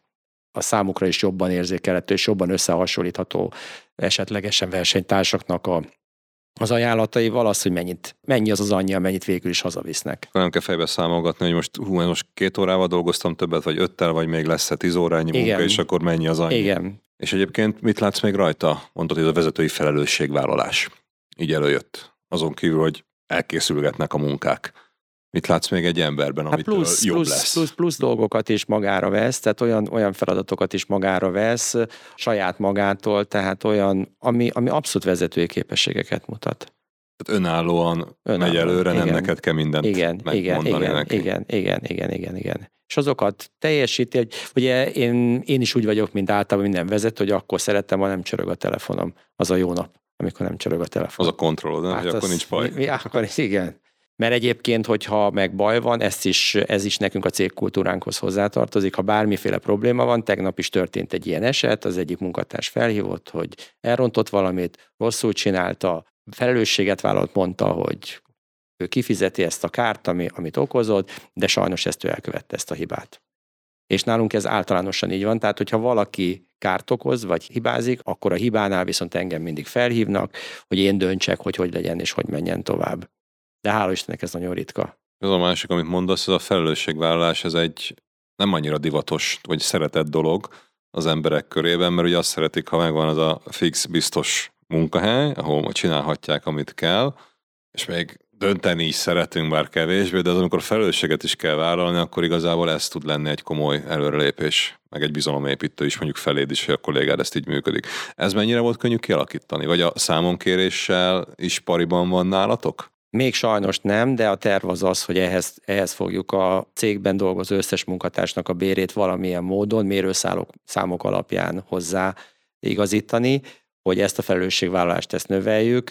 Én azt gondolom, hogy olyan kollektívánk van, amely kollektívában egyszerűen emberi oldalról ezek a felelősségvállalások ezek megvannak. Ők hajlandóak erre, és én, én nagyon hiszek abban, hogy ezt tovább tudjuk még fejleszteni. Ezek a bérezésben is láthatóak lesznek, aminek a következtében én azt gondolom, hogy meg fog erősödni ez a, ez a része a, a cégnek. Én azt gondolom, hogy ebben a kategóriában, tehát ahol mi dolgozunk, ott ez a felelősségvállalás ez nagyon gyenge, főleg a fizikai állományok részéről, inkább a mutogatás, nálunk nem így van. Tehát hála Istennek nálunk, ha valaki valamit elront, akkor nem a másikra fogja, meg a köművesre, meg a nem tudom én kicsodára, hanem ezt elrontottam. Ehhez mondjuk az is hozzátartozik, hogy a kollégáim tőlem nagyon sokszor hallották, és hallják, és ha én hibázok, akkor ott mindenki előtt én ezt vállalom. És mondom, hogy hát ezt én elrontottam. Ez valóban hülye voltam, nem figyeltem, mindegy, hogy miért, de én rontottam el. Tehát, hogy ők ezt azért kapják ezt a visszajelzést tőlem is, hogy, hogy én nem rájuk mutogatok, hogy és egyébként meg az én szemléletem olyan, hogyha valamelyik munkatársamnak valamilyen problémája kialakul, amiből ő hibázik, ott nekem kell elgondolkozni azon, hogy mi volt az az információ, amit nem jól adtam át neki, mert szent meggyőződésem, hogy rossz döntés nincsen, csak kevés információ. Na, ez is egy érdekes állítás. És egyébként mondtad azt, hogy az elején, hogy érzések alapján indultál annó, de a jó döntést azt adatokra, vagy adatok alapján lehet meghozni. És most már leginkább így működsz. És milyen mérőszámaid vannak, hogy milyen adatokat, vagy miket vizsgálsz, hogy miket nézel a cégnél, amikor azt mondod, hogy most jól működnek, vagy kevésbé, vagy valami fejleszteni kéne? A mérőszámrendszereink még azért viszonylag egy fejletlenebb struktúrát mutatnak. Itt a szokásos részek vannak, hogy megnézzük a bevételeket, megnézzük a terheléseket. Ugye én folyamatosan nézem a munkaóráknak a, a költségét, tehát az úgynevezett rezsióradíjaknak a változását. Ez ugye eddig nem nagyon kellett ezzel foglalkozni, mert nem nagyon volt akkora infláció, hogy itt, itt ezekre nagyobb hangsúlyt kellett volna fektetni. Az elmúlt években ezek nem nagyon változtak, egy-egy változás volt rajta, amennyit emeltünk a béreken, tehát minden évben volt egy új rezsióra kulcs, most azért egy éven belül is többször kell ezt nézegetni, illetve az, hogy az adott hónapok hogyan működnek, tehát milyen árbevételek vannak, milyen költségek vannak. Tehát elsősorban ezen az oldalon most is itt fejlesztünk egy, egy egyedi cashflow táblázatot, mert amit én találtam, azok sajnos nem azokat mutatták, amire nekünk szüksége volt, úgyhogy most fejlesztünk egy újat. Az egyik munkatársam, ami nagyon sokat dolgozik az IT-ben, legfőképpen ezzel a részével fog. Ez is furcsa, hogy egy, egy asztalos üzemben egy IT-s kollega van, de azért ő, ő szakmabéli is, tehát a, a szakmai részeket is nagyon szépen csinálja. Úgyhogy itt az IT-s fejlesztésben ez is benne van, hogy ezeket a mérőszámokat, ezeket hogy tudjuk még jobban kimunkálni, illetve az ehhez tartozó táblázatokat, azokat hogyan tudjuk pontosabban meghatározni, hogy azok több számot adjanak. Uh-huh. Úgyhogy ehhez ugye tartoznak a munkaórák, hogy mennyit végzünk, magában a rendszerben is vannak adatok, amikor elindul egy, egy szerelés, akkor egy szerelési lap készül, a gyártáshoz egy gyártási lap, ami időt is tartalmaz, tehát ahol vezetniük kell azt, hogy hogyan, mennyi idő alatt dolgoznak, Ezeknek még az automatikus elemzése az még nem készült el, de ez is többek között a tervek között van, hogy a rendszer ezeket is próbálja meg valamilyen módon ezeket a bevitt adatokat akár valamilyen más táblázaton keresztül szolgáltatni, vagy magában a rendszerbe, ezt még most vizsgáljuk, hogy ez mennyire lesz jó. Te elmondtál, ugye most itt a saját cégedről beszélünk, asztalos bútor szakma, viszont nagyon sok szerintem olyan általános igazságot mondtál, ami akár más cégeknél is működőképes lehet. És nagyon sokszor lehet hallani, hogy át ez nálunk nem működik csak annál a cégnél, meg más iparágban, meg ilyesmi. Most szerinted, amiket itt megosztottál velünk praktikákat, akár folyamat szintjén, emberek, rendszer, mérőszámok, kulturális közeg kialakítása, ez tényleg csak egy asztalos ipari cégnél működik, vagy ez szerinted bárhol jó lehet?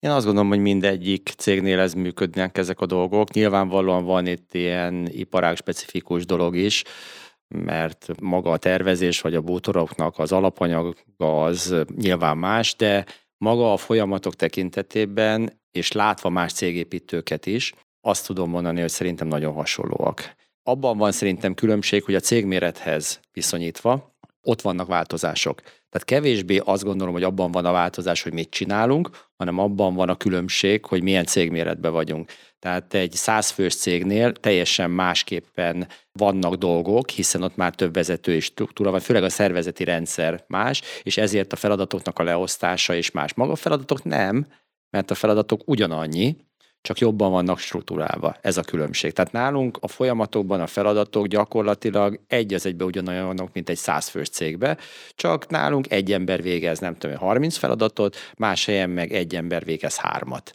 Tehát ebben van csak a különbség.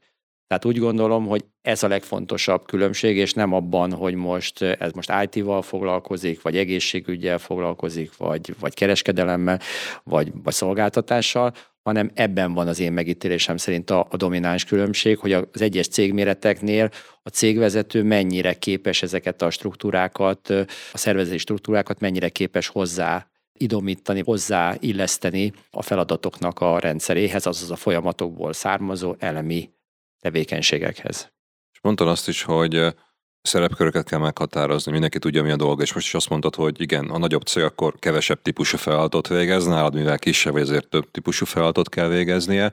Ez mennyire segít egyébként az embereket, hogy így jól meg van határozva neki, vagy esetleg ilyen, nem tudom, úgy érzik, hogy ők gusba vannak kötve, hogy minden tevékenységük pontosan le van írva, hogy percről percre mit kell csinálniuk. Igen, ez egy, ez egy nagyon komoly dilemma szerintem, egy nagyon fontos dolog hogy ezt a gúzsba kötést ezt valamilyen módon azért próbáljuk nem megtenni, de mégis irányítani szükséges. Tehát mégis valamilyen rendszert ki kell alakítani, ami megint ugyanad a vezet vissza, ahol elkezdtük tulajdonképpen ezt az egész rendszeresdít, hogy ugye nem mindenki szereti ezteket a változásokat, ugyanígy ezeket sem mindenki szereti, hogyha nagyon keményen gúzsba vannak kötve, de én azt tapasztaltam a saját életemben is, hogy akkor, amikor vannak bizonyos fajta feladatok, vannak bizonyos fajta kötelezettségek, és én azt tudom, akkor azokra fel tudok készülni akár magára a tevékenységre, akár lelkileg, hogy azokat el kell végezni. Tehát én például a, a mini csinálom a saját feladataimnak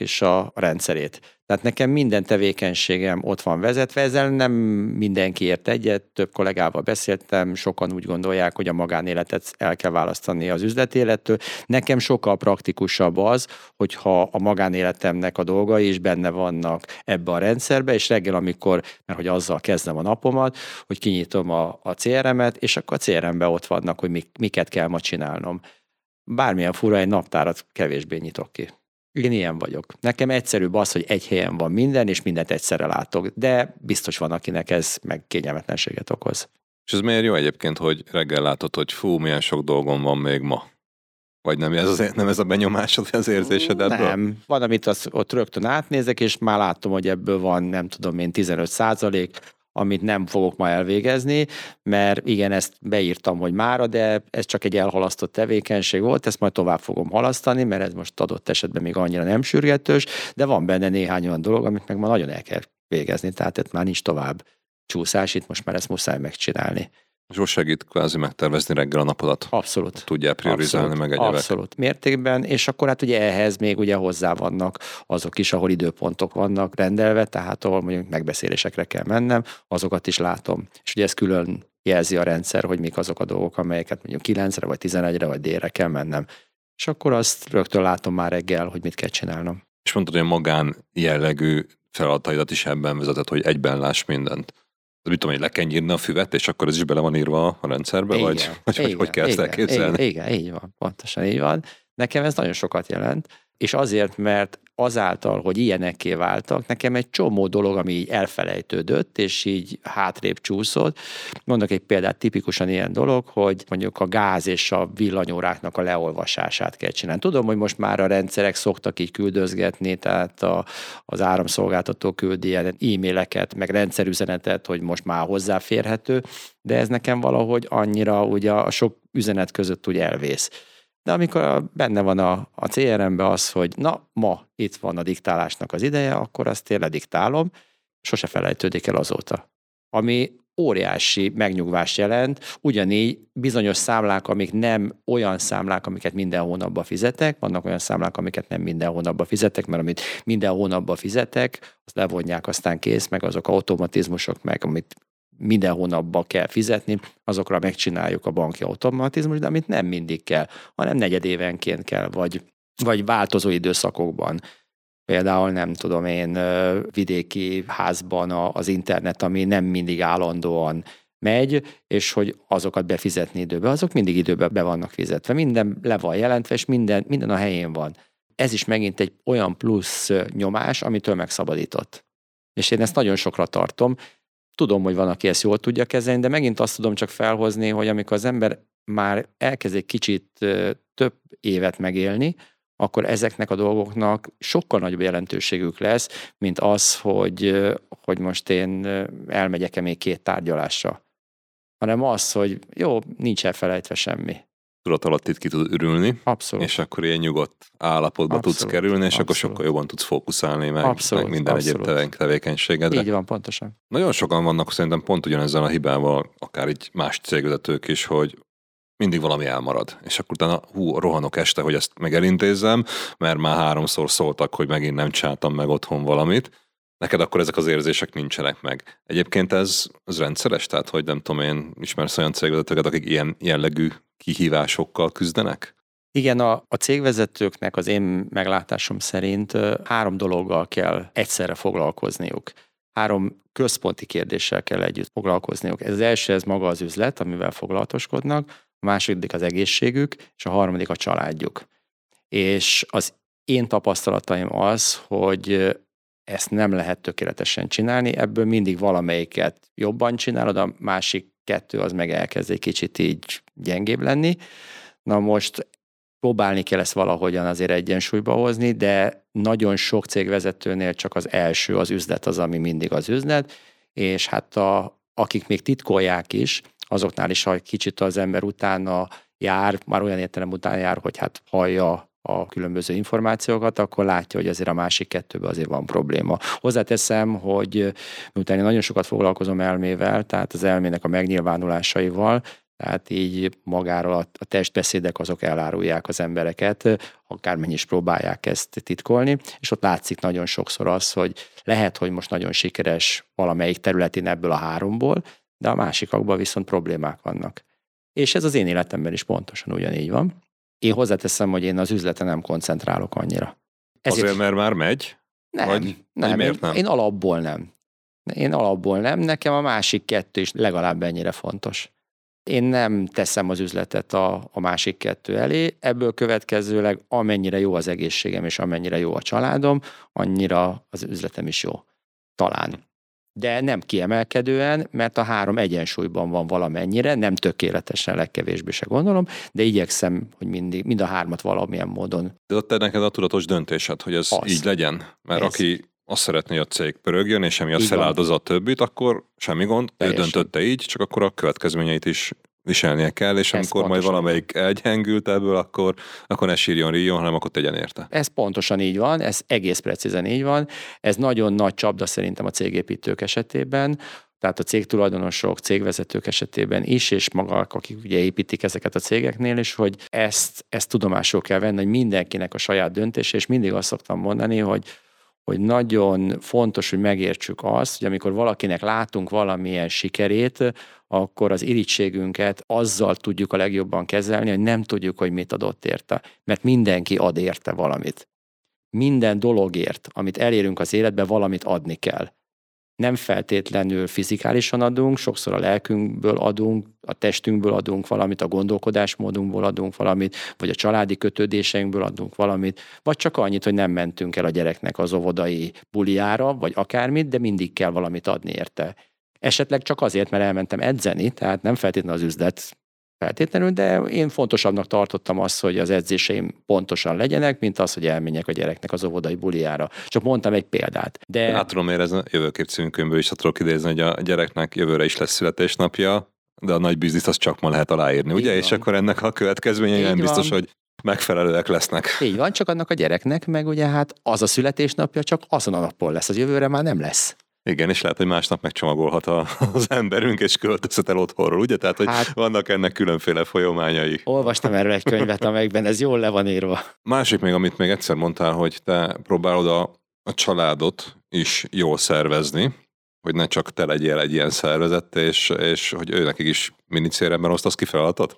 Ezt hát, jól emlékszem, hogy voltak ilyen kezdeményezések? Pontosan így van, a feleségemnek is vásároltunk egy előfizetést, amiben ő többek között pont ezt a részét. Ugye, hogy a feleségem egyébként a cégnek szintén a tulajdonosa, tehát itt ez nem egy teljesen kívülálló emberről beszéltünk, hogy a cégre ráterheljük, hanem ő ott azért tevékenykedik, nem olyan aktívan, mint én, de azért tevékenykedik a cégben, és hát gyakorlatilag egy ilyen előfizetést vásároltunk neki, és ő is abban vezeti a dolgait, beleértve az, hogy mikor kell a gyereknek az óvodájában, nem tudom én, akármit fizetni, vagy, vagy milyen esemény lesz, hogyha bál lesz ott a, az óvodában, akkor, akkor mi van. Tehát ő is ott vezeti ugyanígy a dolgait. És egyébként ez, ha így a családi oldalról nézed, mert az üzleti oldalt azt most kitárgyaltuk, de a családi oldalról is ez a teendőkezelés, ez így megnyugvást okozott mindenkinek, vagy könnyebbé teszi ezt a otthoni azt, életmenedzselését? Hát az, hogy ő neki, azt, azt tőle kéne, kellene megkérdezni. Én, én mindenféleképpen, mert én a közös dolgainkat látom, és hogyha abban valami elmaradás van, akkor ugyanígy szólok neki, hogy hát történt-e ez meg az, miért nincs benne a CRM-be, hogy ez megtörtént volna. És akkor van, amikor az van, hogy csak elfelejtettem, de van, amikor tényleg az van, már lezárni azt a tevékenységet, van, amikor tényleg az, hogy az nem, nem csinálta, hú, azt meg kellett volna csinálni. Hát mondom, bizony, akkor csináljuk meg most. És nem te szólsz neki, úgyhogy a, rá lehet fogni a rendszerre, hogy ő volt, aki Ja, hát az igen. az, fiú, az, e, ez igen, ez, ez, a, ez a családban ez egy nagy összetartó erőt jelent, igen. Másik, hogyha így visszagondolunk az, hogy mit és hogyan raktál össze a cégbe, és mondtad, hogy itt nem a végtelen növekedés a cél, de gondolom azért még, de mondtad, hogy még nem vagy készen a céggel, és még van min fejleszteni, finomítani. Milyen terveid vannak a bútor manufaktúrával, hogy lesz ebből eredményesebb, hatékonyabb, vagy számodra jobb cég? Mindenféleképpen itt a szervezeti változások azok az elsők, amiket szeretnék létrehozni. Ennek elsődleges oka az, hogy az én operatív tevékenységeim csökkenjenek, és ezek helyett azt az időt, ami felszabadul, azt a cégnek az építésére fordítsam. Láttam nagyon sok céget felépíteni, és mindenhol ez az út, ez nagyon eredményes volt, amikor a cégvezető elkezdett az operatív részekből kiszállni, és elkezdett a cégen dolgozni, tehát nem a cégben, nem a cégen dolgozni, akkor az nagyon nagy előnyöket hozott, és nagyon gyors változásokat hozott, tehát robbanásszerű változásokat hozott. Szeretném én is ezt a robbanást minél előbb megvalósítani. Én nagyon bízom benne, hogy legkésőbb már a jövő évben a két legnagyobb tevékenységet, amit én végzek, azokat az automatizmusokkal, illetve egy másfajta szervezeti felépítéssel már fogjuk tudni kezelni, és bízom benne, hogy ezáltal az én szabadidőm is jelentősen növekszik, de ez a szabadidőt még egyszer hangsúlyozom, hogy ez elsősorban a cégben marad ez az idő, csak már nem azzal foglalkozom, ami az operatív rész. Igen, ez egy ilyen vágyott idilli állapot tud lenni, amikor csak a cégnek a fejlesztésével foglalkozik az ember, és át tudom érezni, mert, mert szerintem a legjobb érzés, amikor már nálad jobban csinálják meg a kollégák azt, amit te csináltál korábban, és egyébként nagyon sokszor van olyan érzés, amit te nem szeretsz igazán csinálni, és bármilyen meglepő, azt mást imádja csinálni, és sokkal gyorsabban, hatékonyabban megcsinálja, mint te. Úgyhogy ezek jó élmények, úgyhogy ezt kívánom mindenkinek én is, hogy tapasztalja meg.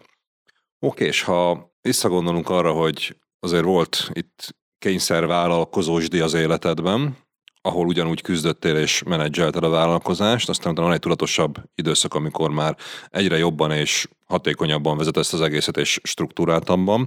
És ha ezekből a ki kéne venni, nem tudom én, a legjobb tippet, amit KKV cégvezetőknek javasolnál, hogy biztos, hogy ne hagyjanak ki, vagy csináljanak, az mi lenne, ami neked a legjobban bejött?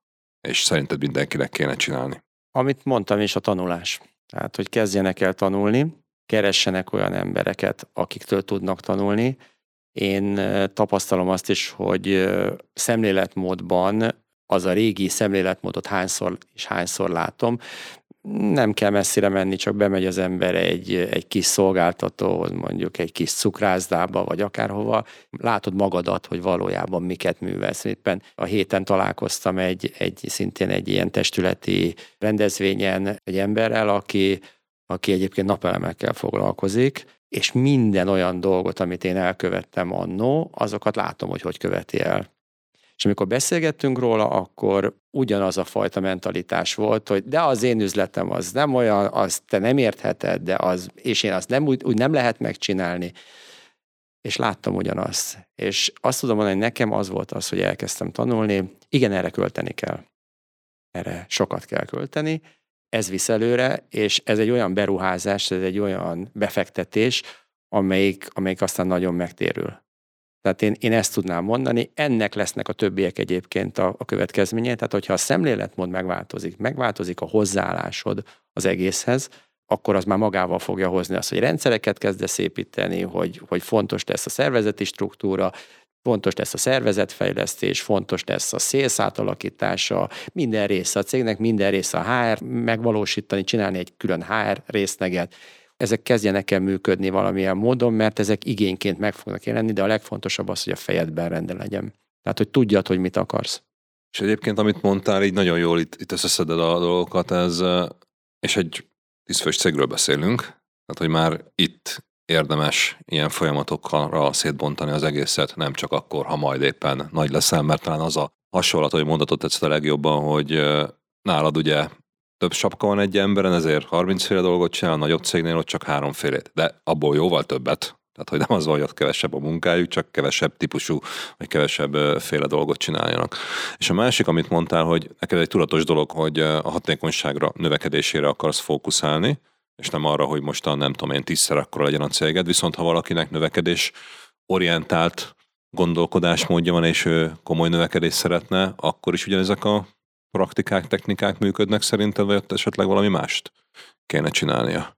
Érdekes a kérdés, azért is érdekes, mert, mint említettem, nekem ez a bútoros rész, ez az én utamnak egy része, méghozzá egy nagyon fontos része, de a cél, a végső cél az egy sokkal másabb rendszer, amelyik viszont már egy nagyon erőteljesen eredménycentrikus lesz, és az eredményét nem pénzügyi rész, az majd valami lesz belőle, nem tudom mi lesz, nem is nagyon tervezek rá jelen pillanatban, viszont óriási mennyiségű embert és óriási mennyiségű pénzkoncentrációt fog idővel majd igényelni, úgyhogy ott biztos, hogy másokra lesz szükség. De a szemléletmód abban a szempontból nem fog változni, hogy valamit létre akarsz hozni, és hogyha azt a valamit, azt látod magad előtt, ugye egyfajta jövőképed van már, tehát kialakul egy, egy stabil jövőképed, akkor az biztos, hogy fog húzni. Azt szerintem csak egy út. Tehát, hogy most mekkora nő, mekkorára növeszted a cégedet, az csak egy út, az csak egy, egy, egy technika, hogy, hogy, hogy éppen most ennél ezt csinálod, vagy azt csinálod. A fő dolog az az, hogy tudod-e, hogy mit akarsz csinálni. Hogy tudod-e, hogy azt akarod csinálni, hogy van egy céged, amelyik nem tudom én igényel hetente 8 órányi munkát, csókol anyád, pont, és mellette te azt szereted, hogy sütteted a hasadat, vagy nem tudom én mit csinálsz, vagy síjelsz, vagy bármit, tök mindegy, hogy mit, vagy pedig az, hogy, hogy te azt szereted nézni, hogy, hogy most már ezt is fölveszem, ezt is megveszem, e, ebben is növekszünk, ezt is magamba olvasztom, ebből is nagyobb lesz, ebből is, és, és aztán ebből majd valamit vissza is adok természetesen mindenkinek, tehát az is hozzátartozik, mert azért adni mindig kell. És egyébként mondtad, hogy neked a cég az igazából csak az utat egy része, viszont nagyon sokaknak van azt látom, hogy ez az, hogy elengedje a saját cégét, és úgy gondolkodjon, mint, mint róla, mint te, az úgy nem megy, mert ő neki lehet, hogy pont az a célja. Persze. És te ezt azért tudod ilyen könnyen megtenni, mert igazából megvan a következő? Igen. Ha nem lenne következő, akkor valószínű máshogy gondolkoznál? Hát én nagyon-nagyon rettenetesen tisztelettel és, és óriási áhítattal nézem azokat az embereket, akik már most azt csinálják. Akár fiatalok, látok olyan fiatalokat is, akik olyan elképesztő módon rajonganak azért, amit csinálnak, és annyira jól is csinálják, és annyira klassz az, amit ők tesznek, mert nekik ez megvan. Nekem ez nem jött meg, valószínűleg azért, mert sokáig élek, és a kicsi gyerekemnek is mindig azt szoktam mondani, hogy nyugi, nyugi, nem baj az, hogyha most te még ilyen picike vagy, mert te sokáig fogsz élni, tehát te ráérsz növekedni. Nem feltétlenül szükséges az az, hogy az embernek 20 évesen már meglegyen az, amit szeretne, de ha egyszer megjön végre, akkor azért tegyen. Ebből következőleg ezeket a fiatal embereket én nagyon sokra tartom, meg nem csak fiatalokat, idősebbeket is, akik van olyan mesterelme tag nálunk, aki nem régen csatlakozott hozzánk, és hát egyszerűen ahogy ő beszél a munkájáról, épületgépészettel foglalkozik zömében tervezőintézetnek a, a vezetője, olyan, olyan elánnal és olyan örömmel beszél, pedig ő se fiatal már annyira, hogy az elképesztő. Tehát látszik, hogy neki ez az élete. Neki nincsen 102 év oda még egy újabb pont, ő egy másik úton megy. De ez szerintem ez a jó, hogy annyiféle utat tudunk bejárni. Igen, egy biztos, hogy mindenkinek a sajátját kell megtalálni, és igazából abba teli meg, vagy abba találja meg a boldogságát. És ez egy, ez egy fontos dolog, és nem vagyunk egyformák. Ez a jó. És most vele, gondolok, itt, itt beszélgettünk azért nagyon sok mindenről, és a utad elejéről ez azért messziről indultunk még itt a régi rendszerben, és akkor alkalmazott vállalkozó, alkalmazott vállalkozó, így pattogtál a kettő között, és megtanultad azt a dolgot, hogy egyik se jó igazából, és utána jó darabig később mondott felismert, hogy kényszervállalkozóként működtél. És talán jött az életedben egy, egy nagy változás, amit itt megfogalmaztál, ez igazából a tanulás volt.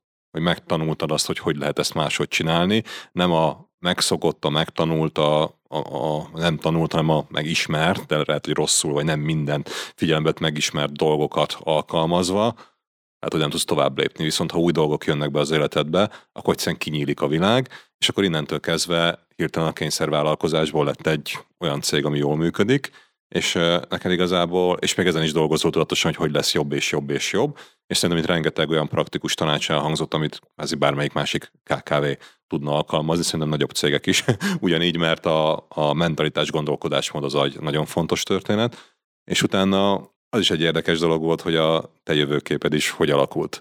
És hogy nem a cég az, ami a mindent jelenti, hanem igazából az egy ugródeszka már a következő nagy projektethez vagy, vagy kihívásodhoz az életben, ami nem biztos, hogy ugyanilyen üzleti alapú, és ezért egyébként meg nagyon könnyen el tudod engedni akár a céget is, vagy a feladatokat. Akár ezért tudsz mondjuk delegálni, vagy vezetőket kinevezni, és nem beleragadni az operatív dolgokba. Úgyhogy ez egy nagyon érdekes összehasonlítás volt itt a, az én szememben, hogy, hogy nem csak az az út van, hogy nagyon akkor toljuk a céget, és akkor az növekszik és megy előre, hanem ezt lehet más oldalról is megközelíteni és nézni, és az, hogy a, a praktikus tanácsok, amit mondjuk a kollégáiddal hogy kezeled, hogyan léptetett tovább őket, ez is szerintem egy olyan dolog, amivel rengetegen napot, napi szinten küzdenek.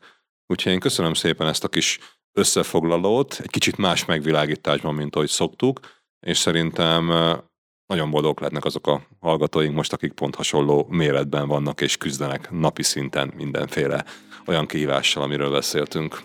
Köszönöm szépen, Gábor, hogy itt voltál és elfogadtad a meghívásomat. Én köszönöm, és nagyon jól éreztem magamat. Öröm volt ezt a beszélgetést végigcsinálni. Köszönöm szépen. Sziasztok! Ja. Érdekel részletesen, hogy Sebők Gábor a Pegamon Bútor Manufaktúra cégépítője milyen folyamatoknak és rendszereknek köszönhetően érte el eddigi sikereit? A választ a cégépítő blogjában találod. A linket keresd az epizód leírásában.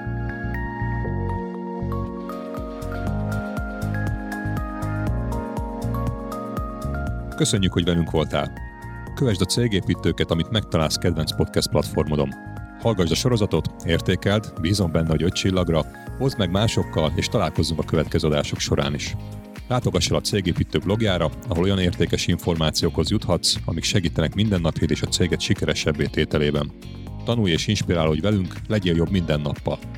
Én Egerszék Krisztián vagyok, és ez itt a Cégépítő Podcast.